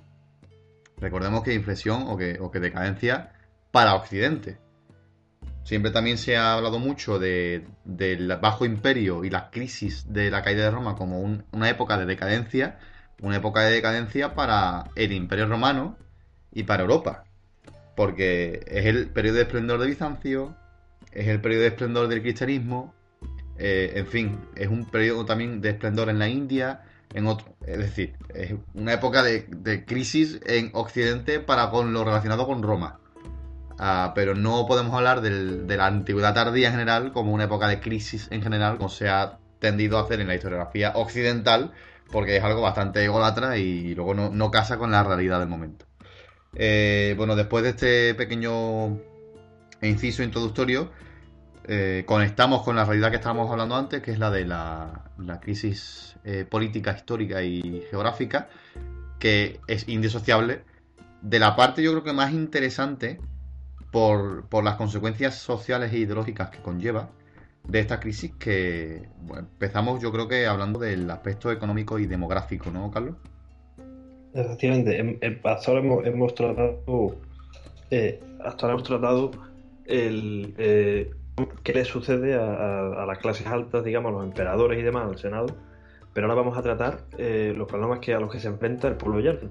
La gente normal y corriente que no está ni en política ni en el ejército, gente que se dedica a cultivar su tierra o a vivir a la ciudad y vivir del comercio. ¿Qué le pasa cuando todo esto se, viene abajo? Entonces vamos a hablar primero de, aspectos demográficos para, acabar este, este apartado con, con, lo que le pasa a la moneda cuando, cuando no tienen meta suficiente para, para acuñar. Entonces vamos a empezar, si te parece, con, con, los, aspectos, con los aspectos demográficos. Y es un, un, primer hecho que llama mucho la atención y que, bueno, llama la atención, pero es lo que suele pasar cuando hay algún, algún elemento de crisis, es eh, la despoblación de muchas zonas. Eh, tenemos varios, varios fenómenos. Las ciudades, por ejemplo, en muchos casos, las que, las que están en las fronteras del Danubio y demás, están amenazadas por la guerra, se, se abandonan, que buscan refugio en los campos porque los consideran más seguros. Tiene, tiene, si lo piensas, tiene sentido.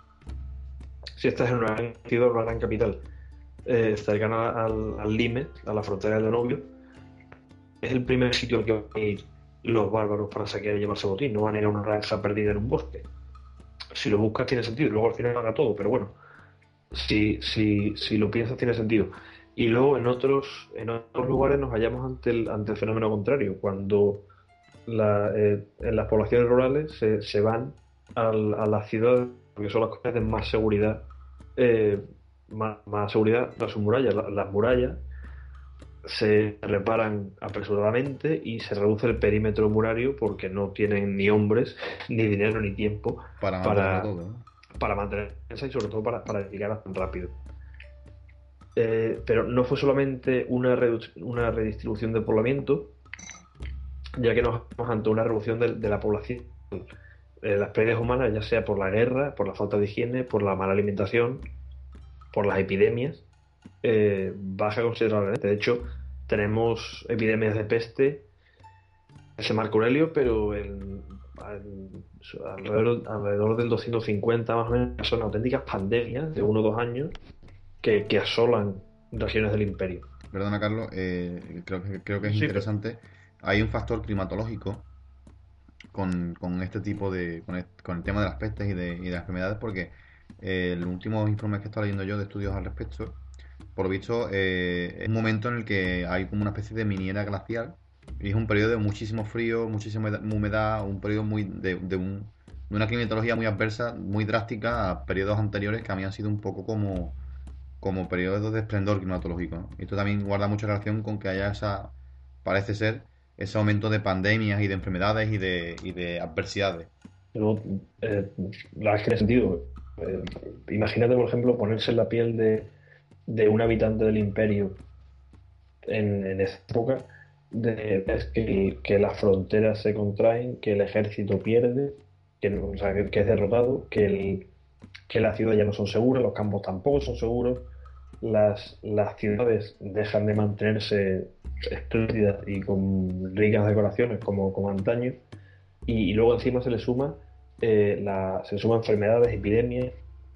La verdad es que tuvo que ser una época eh, bastante, bastante deprimente para vivir y, y es, es normal, como tú vas a comentar después, cómo esta gente se intenta refugiar, intenta buscar consuelo y respuesta en la religión para, para, para una serie de problemas que no encontraban en, la, en, en otra parte.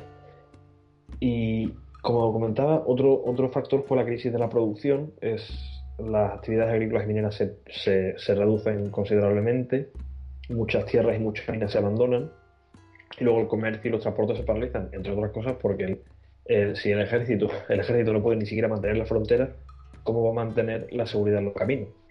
Era muchísimo más inviable. ¿eh? Y para terminar, terminar con, evidentemente, y para terminar, y también hay que, hay que otro, otro factor que es eh, gran parte de este comercio también se hace por el Mediterráneo, se hace por mar. Y, y no, no hay que olvidar también piratas en, este tipo, en este tipo de transacciones. Si tienes la flota que está dando, que está erradicando el problema de los piratas, estupendo. Si no la tienes, igual no te arriesgas a, a llevar la carga por mar y va por tierra, con lo cual no solamente tarda más, sino encima encarece el producto. Con lo cual no deja de ser la que se mueve la cola. Efectivamente. Y luego, para terminar este apartado muy rápidamente, vamos a, vamos a tratar eh, el tema económico. Eh, un fenómeno muy, muy curioso que son las alteraciones monetarias. Que es el, el- en Roma, el, Que van de la mano, Carlos, si no, te ma- si no recuerdo mal, de la, del aumento drástico de impuestos igualmente. Efectivamente, me lo, me, me lo has quitado la boca porque Disculpa. lo iba a tratar a continuación. El, el- en Roma, la moneda de curso habitual era el denario de plata, pero durante el siglo II va perdiendo otro ley. Entonces se, sustituye por otra moneda que, crea, que, se crea- crean los antoninos, que es el antoniniano, que equivale a denario y medio, pero que solamente tenía el 50% de plata. Como ya vemos cómo el Estado empieza a atesorar plata y a acuñar moneda con la mitad de plata y, y este fenómeno vemos como no pasa una vez, sino que se va sucediendo en el tiempo y a mediados del siglo III eh, la moneda ya contiene solamente un 5% de plata y, tiene menos peso. Evidentemente esto se debe a que los emperadores alteraban en, emisiones la proporción de, de metal noble para poder acuñar más. Básicamente que les permita cubrir los gastos que tienen para con el ejército y para, para poder conservar la vida, básicamente. Básicamente. Entonces, es lo, es lo de siempre. Es devaluar la moneda, porque como no hay recursos para um, aumentar la economía, pues la única manera de que el mercado no se resienta tanto o se pueda mantener es devaluando la moneda. Para poder seguir fabricando. Tengamos en cuenta que la moneda en Roma no es como hoy. Hoy nosotros usamos billetes que no tienen un valor real. Pero la moneda en Roma sí la tenía. Entonces, para seguir usando monedas de plata, si ya no hay más plata, pues es hacerlas con menos plata. pero entonces pierde valor.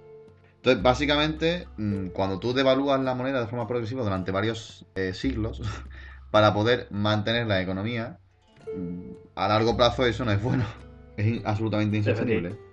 De hecho, lo- los que nos estén escuchando y sepan de economía eh, sabrán que, que esto no arregla absolutamente nada, como bien dice José.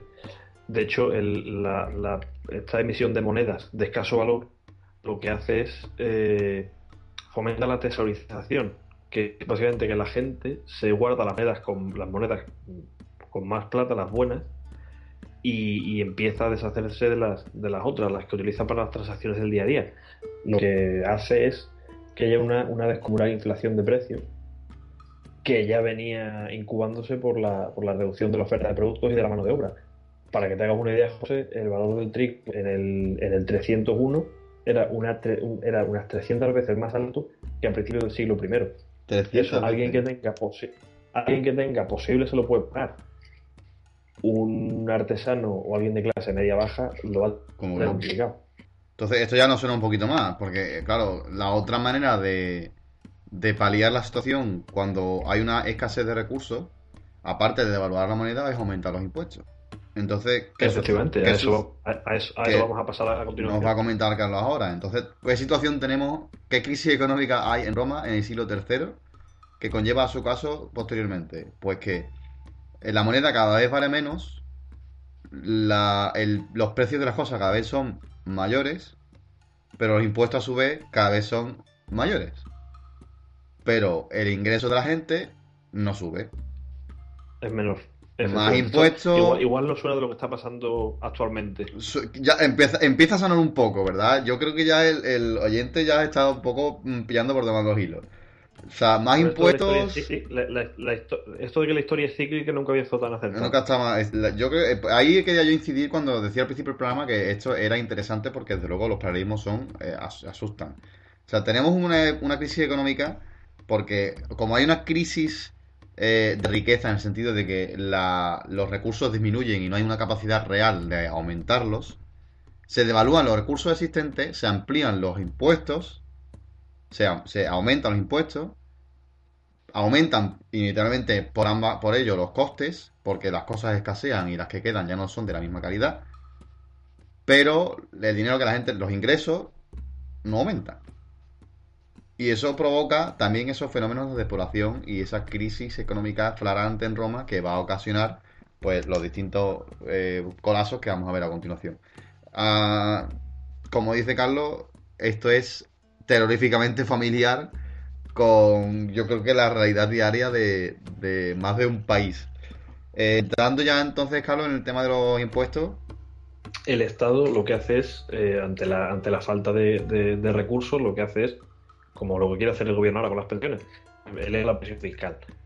Entonces, el, como los gastos públicos no dejan de aumentar, básicamente eh, la parte del, presupuesto, bueno, de- del, del erario imperial, que se asigna al, al ejército a pagar eh, no solamente el sueldo, eh, no, de- no hacen otra cosa sino extender, eh, con septiembre se eran 400 denarios, pero con Caracalla sube a 600 denarios al año por lesionario. Entonces, aparte de la donativa, el donativo que se le da a los soldados una vez que el emperador eh, asciende al trono. Entonces, la inflación y el envilecimiento monetario lo que hacen es favorecer la tendencia a, exigir parte de los impuestos en especie, en bienes materiales, para poder utilizarlo directamente para abastecer al, ejército, porque el, el Estado no tiene dinero para comprar material nuevo. básicamente eh, se empieza a sustituir el cambio en metálico por el cambio en especie. Evidentemente. Que es como... Porque, por- porque Vamos. no tiene, no tiene, no, metal suficiente, no tienen dinero para, para exigir el, el- el impuesto en, en moneda. Si eso no es dar marcha atrás por completo al sistema económico tal y como se conoce, no sé yo entonces qué es. Entonces, el, eh, hay, hay, había diferentes impuestos en Roma, pero los dos impuestos clásicos, que son el tributum soli, que es eh, para los propietarios, y el tributum, y el tributum capitis, o capitario, para los asalariados, se conservan. Pero entre el 268 y el 284 después de Cristo se obliga a que parcialmente se ponen en especie, sobre todo el, impuesto sobre bienes, el bienes fundario. De ahí que el impuesto acabó por conocerse como annona, que era la institución eh, en Roma que repartía trigo entre los ciudadanos. pero parte de ese impuesto se sigue manteniendo en, el pago en moneda. Tenemos básicamente un, Estado que intenta sacar dinero de donde puede, pero de donde no hay, José. No se puede dar. Evidentemente. Así que si te parece, después de, después de esta breve lección de economía, pasamos a, a los aspectos sociales. Inevitablemente relacionados. Tengamos en cuenta que, bueno, hablaba también Carlos de un proceso de exploración la gente también huye de las ciudades porque mm, en el campo, en una villa, a tu bola, pues te puedes caquear de los impuestos y de esa vida tan opresiva que, es en lo que se convierte en la vida mm, urbana. Porque es insostenible. Evidentemente, es verdad, se me olvidó mencionar que durante esta época la gente se, la gente se, se, queda escrita donde ha nacido, con lo cual no se puede no puede mirar. Eso se hace para que el, en las ciudades, que hay un impuesto, se, divide entre los, entre los ciudadanos para que, para que se, se, sea un reparto equitativo entre la gente. Lo que pasa es que la gente también eh, llega a un punto que no quiere pagar porque antes ese, ese impuesto eh, se distribuía al ejército, al mantenimiento de las infraestructuras públicas y demás. Pero llega un momento que el, ciudadano romano no, ve, no, no obtiene beneficio ninguno, pero solamente tiene que pagar, pagar, pagar pero las, los caminos se deterioran, no se, no, se, no se construyen edificios públicos, el ejército no deja más que no deja de, ser derrotado, con lo cual llega un punto que no le compensa pagar y lo que hace es, como tú dices, huir al campo para, para ahorrarse, ahorrarse los impuestos. Es un problema doble también, porque claro, está, si huyo al campo eh, no tengo protección ninguna. Eh, porque en cuanto a la frontera falle, mm, la primera casa que van a arrasar va a ser la mía si me quedo en la ciudad, no puedo permitirme eh, financiar mi existencia en la ciudad por la carga económica que supone, de impuestos, eh, de gastos, etcétera. Entonces, eso provoca que cada vez se distancie más, o sea, la clase media va desapareciendo, porque o bien la gente termina de adquirir eh, el mayor poder adquisitivo posible, o sea, el mayor poder económico posible para subir de nivel, para pasar a la clase alta, que eso ocurre con una minoría absoluta, o bien la gente se empobrece tanto que mm, queda reducida, que queda reducida a la clase baja más absoluta. Entonces la clase media va desapareciendo y cuando la clase media desaparece eh, es que ya entonces no hay, no hay, nada que pueda sostener el sistema. No, no hay, no hay quién paga impuestos, quién, quién gestiona, quién compra, quién vende. Me alegra, muchísimo que saques el tema porque lo que iba, lo que iba a mencionar a continuación es la Constitución Antonina del 212, que supuso, que supuso la concesión de la ciudadanía romana a todos los habitantes del imperio, con lo cual todos los estatutos sociales de, las diferentes ciudades se, se unifican. No deja de ser bastante irónico porque es en esta época cuando las desigualdades sociales Mm, me parece que son las más grandes de, todo el imperio. yo creo que es una técnica también para que todo el mundo pague impuestos. Claro, ahora todo el mundo es ciudadano romano. evidentemente. Porque hagamos ese inciso, o sea, los impuestos son únicamente una obligación del ciudadano romano de derecho pleno. Todo aquel que no fuera ciudadano de derecho no tenía por qué pagar impuestos. Cuando tú le das la ciudadanía romana a todo el mundo que respire dentro de la frontera, obviamente donde está la ley está la trampa. Eh, y esto se hace porque cada vez hay menos gente que es capaz de pagar impuestos o que está dispuesto a hacerlo.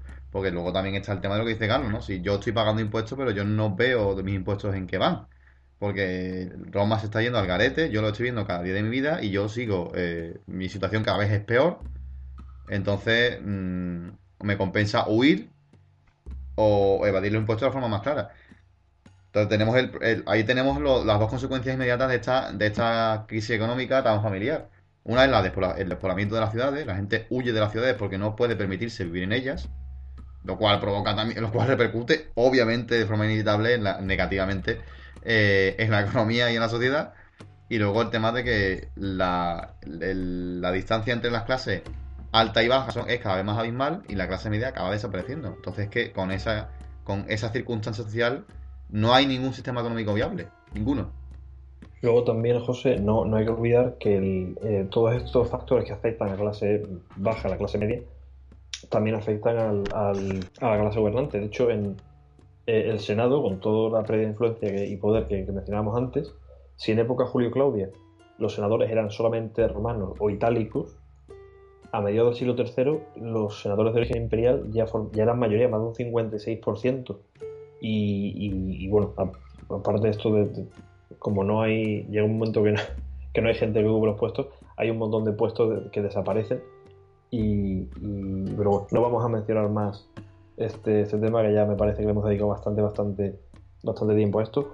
También, José, eh, sería, sería curioso mencionar, ahora que estamos tratando los aspectos sociales, el, las repercusiones morales, intelectuales y filosóficas que, tiene esta que tiene esta crisis. Hombre, eh, está claro que ya eh, somos capaces de ver que es un momento de decadencia absoluta, porque no hay ninguna, ningún aspecto del sistema que se sostenga, lo cual conlleva a, una, a, una, a un conocimiento, a, una, a un punto de vista absolutamente existencialista, que yo creo es inevitable. Y esto venía de antes. Es decir, hay muchos aspectos. Yo incito a la gente a que lea sobre eh, filosofía, sobre los aspectos filosóficos e ideológicos de este momento, porque yo creo que son muy interesantes porque hay muchas cosas que son muy de actualidad. Va, la gente va a descubrir planteamientos eh, metafísicos y, sociales que tenemos hoy en día nosotros y que, y que ya eh, se lo plantea la gente en este momento. Por ejemplo, voy a empezar con Marco Aurelio, ¿vale? Que no es un cualquiera Marco Aurelio tenía un problema, un problema metafísico muy inconsciente con, esta, eh, con este momento, que era el de, creer que, el, que la labor del hombre en la Tierra era insignificante. Porque la Tierra, ¿qué es? Un punto en la nada. Y el hombre en la Tierra, ¿qué es? Menos todavía. Entonces, ese tipo de, ese tipo de, de aspectos ideológicos que están de actualidad ya se tenían en, en este momento. En concreto, con esta situación tan adversa a todos los niveles, sobre todo social y económico, eh, tampoco nos sorprende que el cristianismo comience a coger fuerza. Porque el cristianismo es una, es una mm, filosofía realmente que va dirigida a los más desfavorecidos. Y si hay algo que no para de aumentar en este momento, son los desfavorecidos. Entonces, esos primeros tres siglos de adversidad al cristianismo que hay, eh, a los que se les odia absolutamente, empieza a torcerse precisamente ahora porque el cristianismo comienza a ser a nivel real una alternativa a toda la gente que está sufriendo porque no puede eh, seguir adelante en este momento de crisis absoluta. El cristianismo también se nutre mucho de la filosofía o de las creencias anteriores a esta etapa. O sea, no, no, no es un huevo aparte que viene de la nada. Se nutre un montón de muchas referencias de la época. Bueno, en general yo creo, Carlos, que de cristianismo primitivo como hay tanto, yo creo que podríamos dedicar un programa, como ya hemos dicho en varias ocasiones, más adelante, pero hay mm, cosas, desde luego, que tenemos que mencionar ahora. Brevemente diré que hay una serie de inquietudes metafísicas que son muy acordes con la época, porque es una época donde hay un gran existencialismo. De hecho, la idea de lo material como algo malo, que es algo que estamos muy familiarizados nosotros con ello, viene de Grecia y de Oriente. Y precisamente toma calado ahora por ese arraigo de cultos orientales eh, provocado no solo porque eh, por, la, moda de, la mística oriental en estos momentos, que es fruto también de esa apertura de fronteras no solo físicas, sino mentales del imperio, en un momento en el que hay eh, fenómenos migratorios y de integración y de, mm, cultura mixta tan, tan amplios, que son consecuencia directa de, pues, de, lo que hemos comentado a lo largo de todo el programa. Ya esa percepción del hombre como una marioneta y el mundo como un escenario, y que el hombre no puede cambiar su destino, simplemente desempeñarlo lo mejor que pueda, y que la vida es un sueño, sin ninguna trascendencia más allá de, ello, eso ya es un tema candente en la filosofía de este momento. Y aún, aún más teniendo en cuenta cuál es la realidad dura que hay para la gente de, a pie. De hecho, los propios cristianos se sentían extranjeros en un mundo al que se tenían que adaptar por narices, pero al que no amaban. Y, es, y esa, ese planteamiento cristiano, de, ese, de esos cristianos primitivos, eh, mucho más cercanos a, la idea humilde que Jesús inculcaría y no tanto con, la iglesia como ese señor feudal que feudal entre comillas que surge ya a partir más que nada del siglo V eh, no era no era aislada. Es decir era parte o sea los cristianos se sumaban a esa a esa inquietud filosófica. De hecho ya hay un debate sobre sobre el, el porqué de la asistencia. Se plantea algunas corrientes lo plantean como una especie de servicio otras como un castigo y los cristianos se enmarcan mucho en esta filosofía grecolatina existente. ¿Cuál es el problema? Que, claro, estamos en un punto de vista existencial que no fomenta la idea de mejorar el mundo.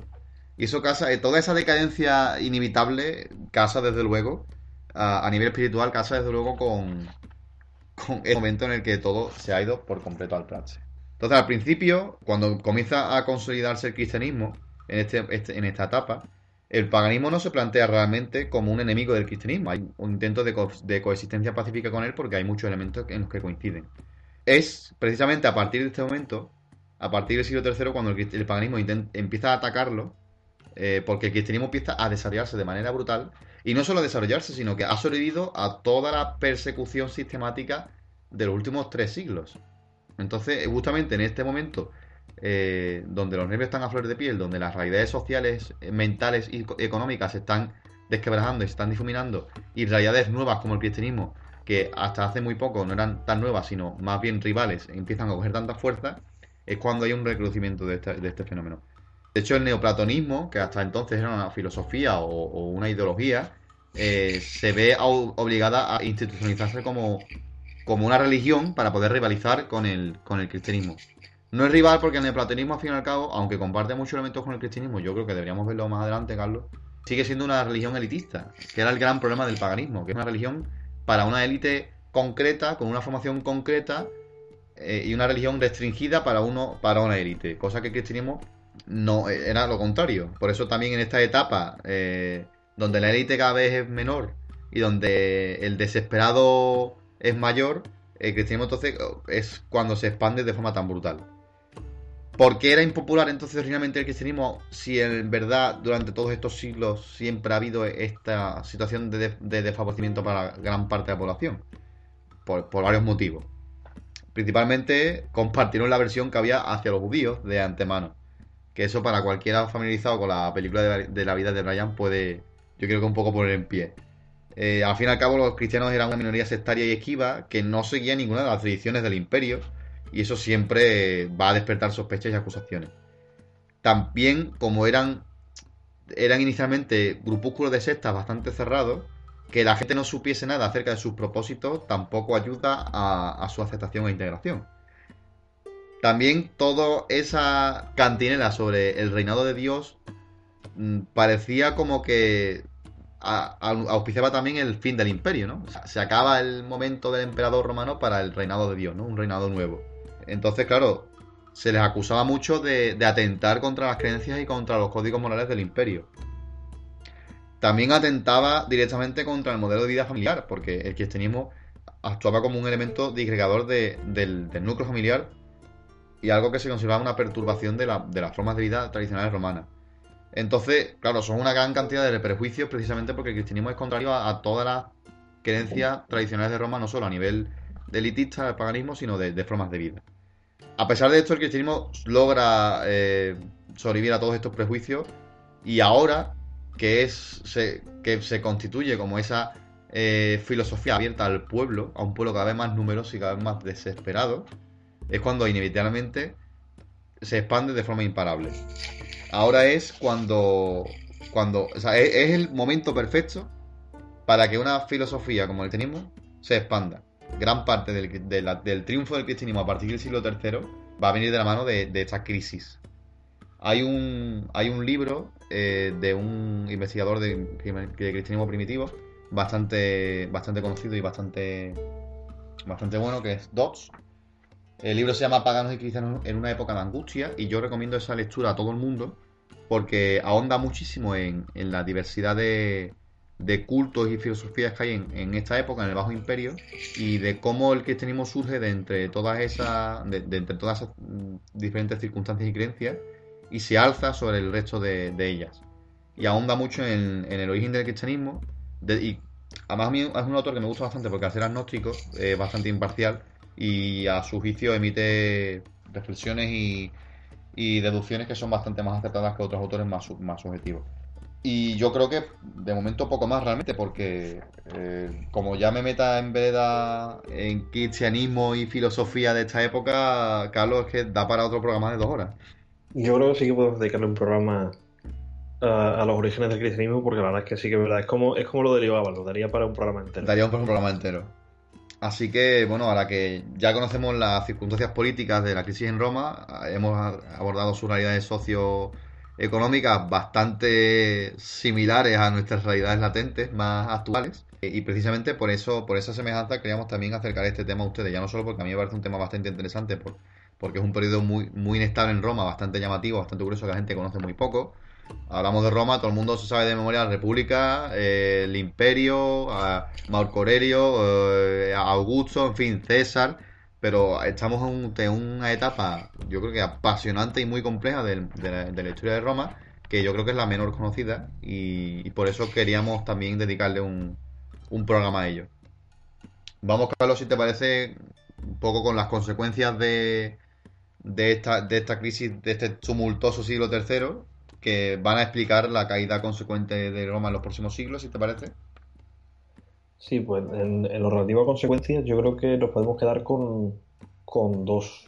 Eh, seguramente habrá más, pero para ser un poco breve, porque me parece que ya nos hemos entendido muchísimo con este tema y para no, para no resultar pesado, eh, yo voy a quedar con dos. Eh, una es la ruralización y otra es el cambio del modelo productivo.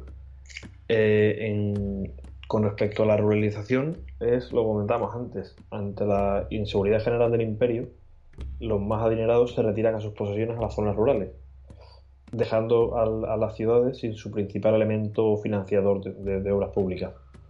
Ante la caída de las recaudaciones de impuestos, eh, por ley, como comentaba antes, se fija la población a la tierra.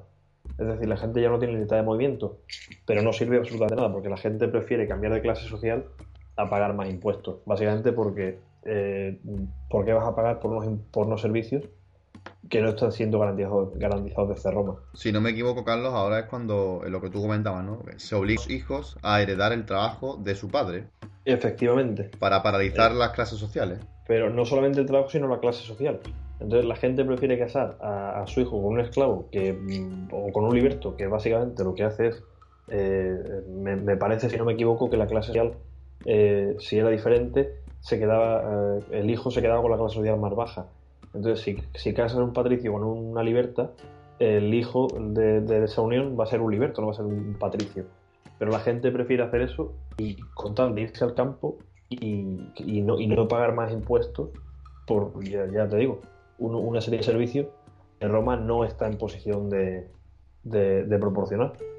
De hecho, Carlos, eh, yo tengo entendido un mito, una especie, bueno, un mito, una especie de, comentario urbano, no sé hasta qué punto será cierto, de que hay fuentes escritas, hay documentos de la época en los que se dice que los conquistados, ¿no? Ya un poco más posterior, ¿no? En, eh, cuando estaríamos hablando de la época de las invasiones bárbaras, pero creo que también hay episodios en este momento, que toda esa situación empieza en este momento, que cuando empiezan a llegar los bárbaros y cuando empiezan a aumentar la presencia de los bárbaros en el imperio, el pueblo llano prefiere ser eh, esclavos o conquistados bajo dominio bárbaro que libres en, Roma porque es más viable a nivel de vida. Eh, la carga económica es menor y la, y la situación en la que viven es mejor, ¿no? Es, es mayor, hay mayor calidad de vida siendo un conquistado de los bárbaros que siendo un ciudadano romano de pleno derecho y libre. No sé hasta qué punto eso es cierto del, no. El, del ejemplo de los bárbaros, la verdad es que no, la verdad es que no lo sé, pero sí que es verdad que parte de lo que dice sí que pasa. Y es eh, lo que comentaba antes del, cambio del modelo productivo. Ya no hay, eh, sigue habiendo esclavos, pero ya no hay tantos esclavos como había antes. Estos son los campesinos, indefensos ahora, que a cambio de protección entregan sus tierras a los grandes terratenientes. Estos, a su vez, han contratado mercenarios a modo de ejércitos privados, con lo cual eh, estos terratenientes ya no tienen esclavos que trabajen las tierras, sino estos mismos campesinos actúan como, podemos decir, de mano de obra barata. Eh, son, los, son los colonos que aparecen esta, este, esta clase social, si lo quieres llamar así, aparecen en esta, esta época. Son hombres libres, pero que cada vez van a tener eh, mermados más, más y más libertades y bueno, básicamente podemos decir que es el germen del feudalismo medieval. Ya, iba sonando un poco bastante a sistema de clientela completamente feudal, ¿no? Efectivamente. Pues yo me quedo con eso, con la imagen del, del romano huyendo, con los, bueno, huyendo, corriendo con los brazos abiertos hacia el salvaje, hacia el bárbaro, lleno de alegría porque prefiere estar eh, con él que, que seleccionarlo de pleno derecho con Roma porque era completamente inviable. La verdad es que no, no, no, no, debe estar muy alejado de, lo que pasó en realidad. Eh, bueno, socialmente eh, nos hacemos una idea de este momento de declive urbano social a todos los niveles a partir del siglo eh, cuarto, a partir del edicto de Milán en concreto, en el 313, eh, la iglesia iba ganando un poder también eh, que explica el hecho de que el emperador se convirtiese al cristianismo y convirtiese la religión como religión oficial. Del, del impulso del poderío que va ganando el cristianismo en las masas en este momento. De hecho, las comunidades cristianas adquieren una posición de una fortaleza extrema que haría que la religión se convirtiese en un factor determinante en la organización sobrehumana, como estamos viendo, aunque no era la única religión del imperio.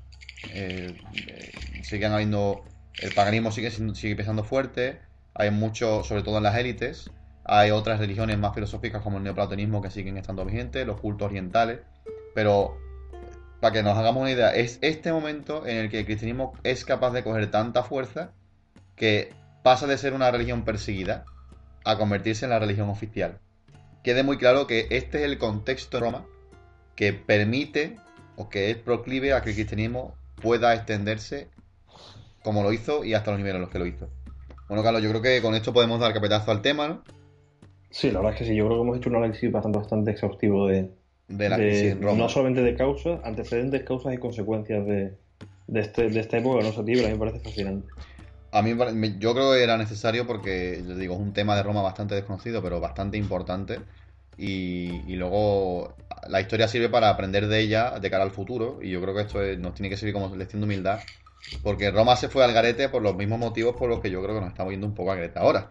Entonces, eh, convendría repasarlo y si quien que a quien le toca lo, lo valorase en su medida y no nosotros, quizás las cosas irían de forma diferente. Pero bueno, desde luego nos sirve como ejercicio de, de reflexión porque son demasiadas coincidencias y con demasiado grado de exactitud.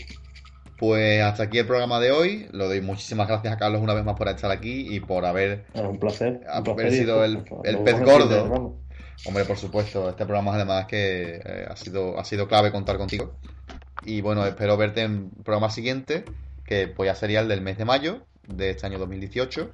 Espero que no tengamos ningún contratiempo, que sea por fin, eh, por primera vez en 2018, un mes en el que sea posible que sigamos adelante con, con lo planificado sin contratiempos y sin dificultades máximas, no como hasta ahora. Y bueno, sin más dilación, pues muchas gracias por estar aquí una vez más con nosotros. Espero que hayáis aprendido mucho del programa, que os haya gustado. Y hasta la próxima.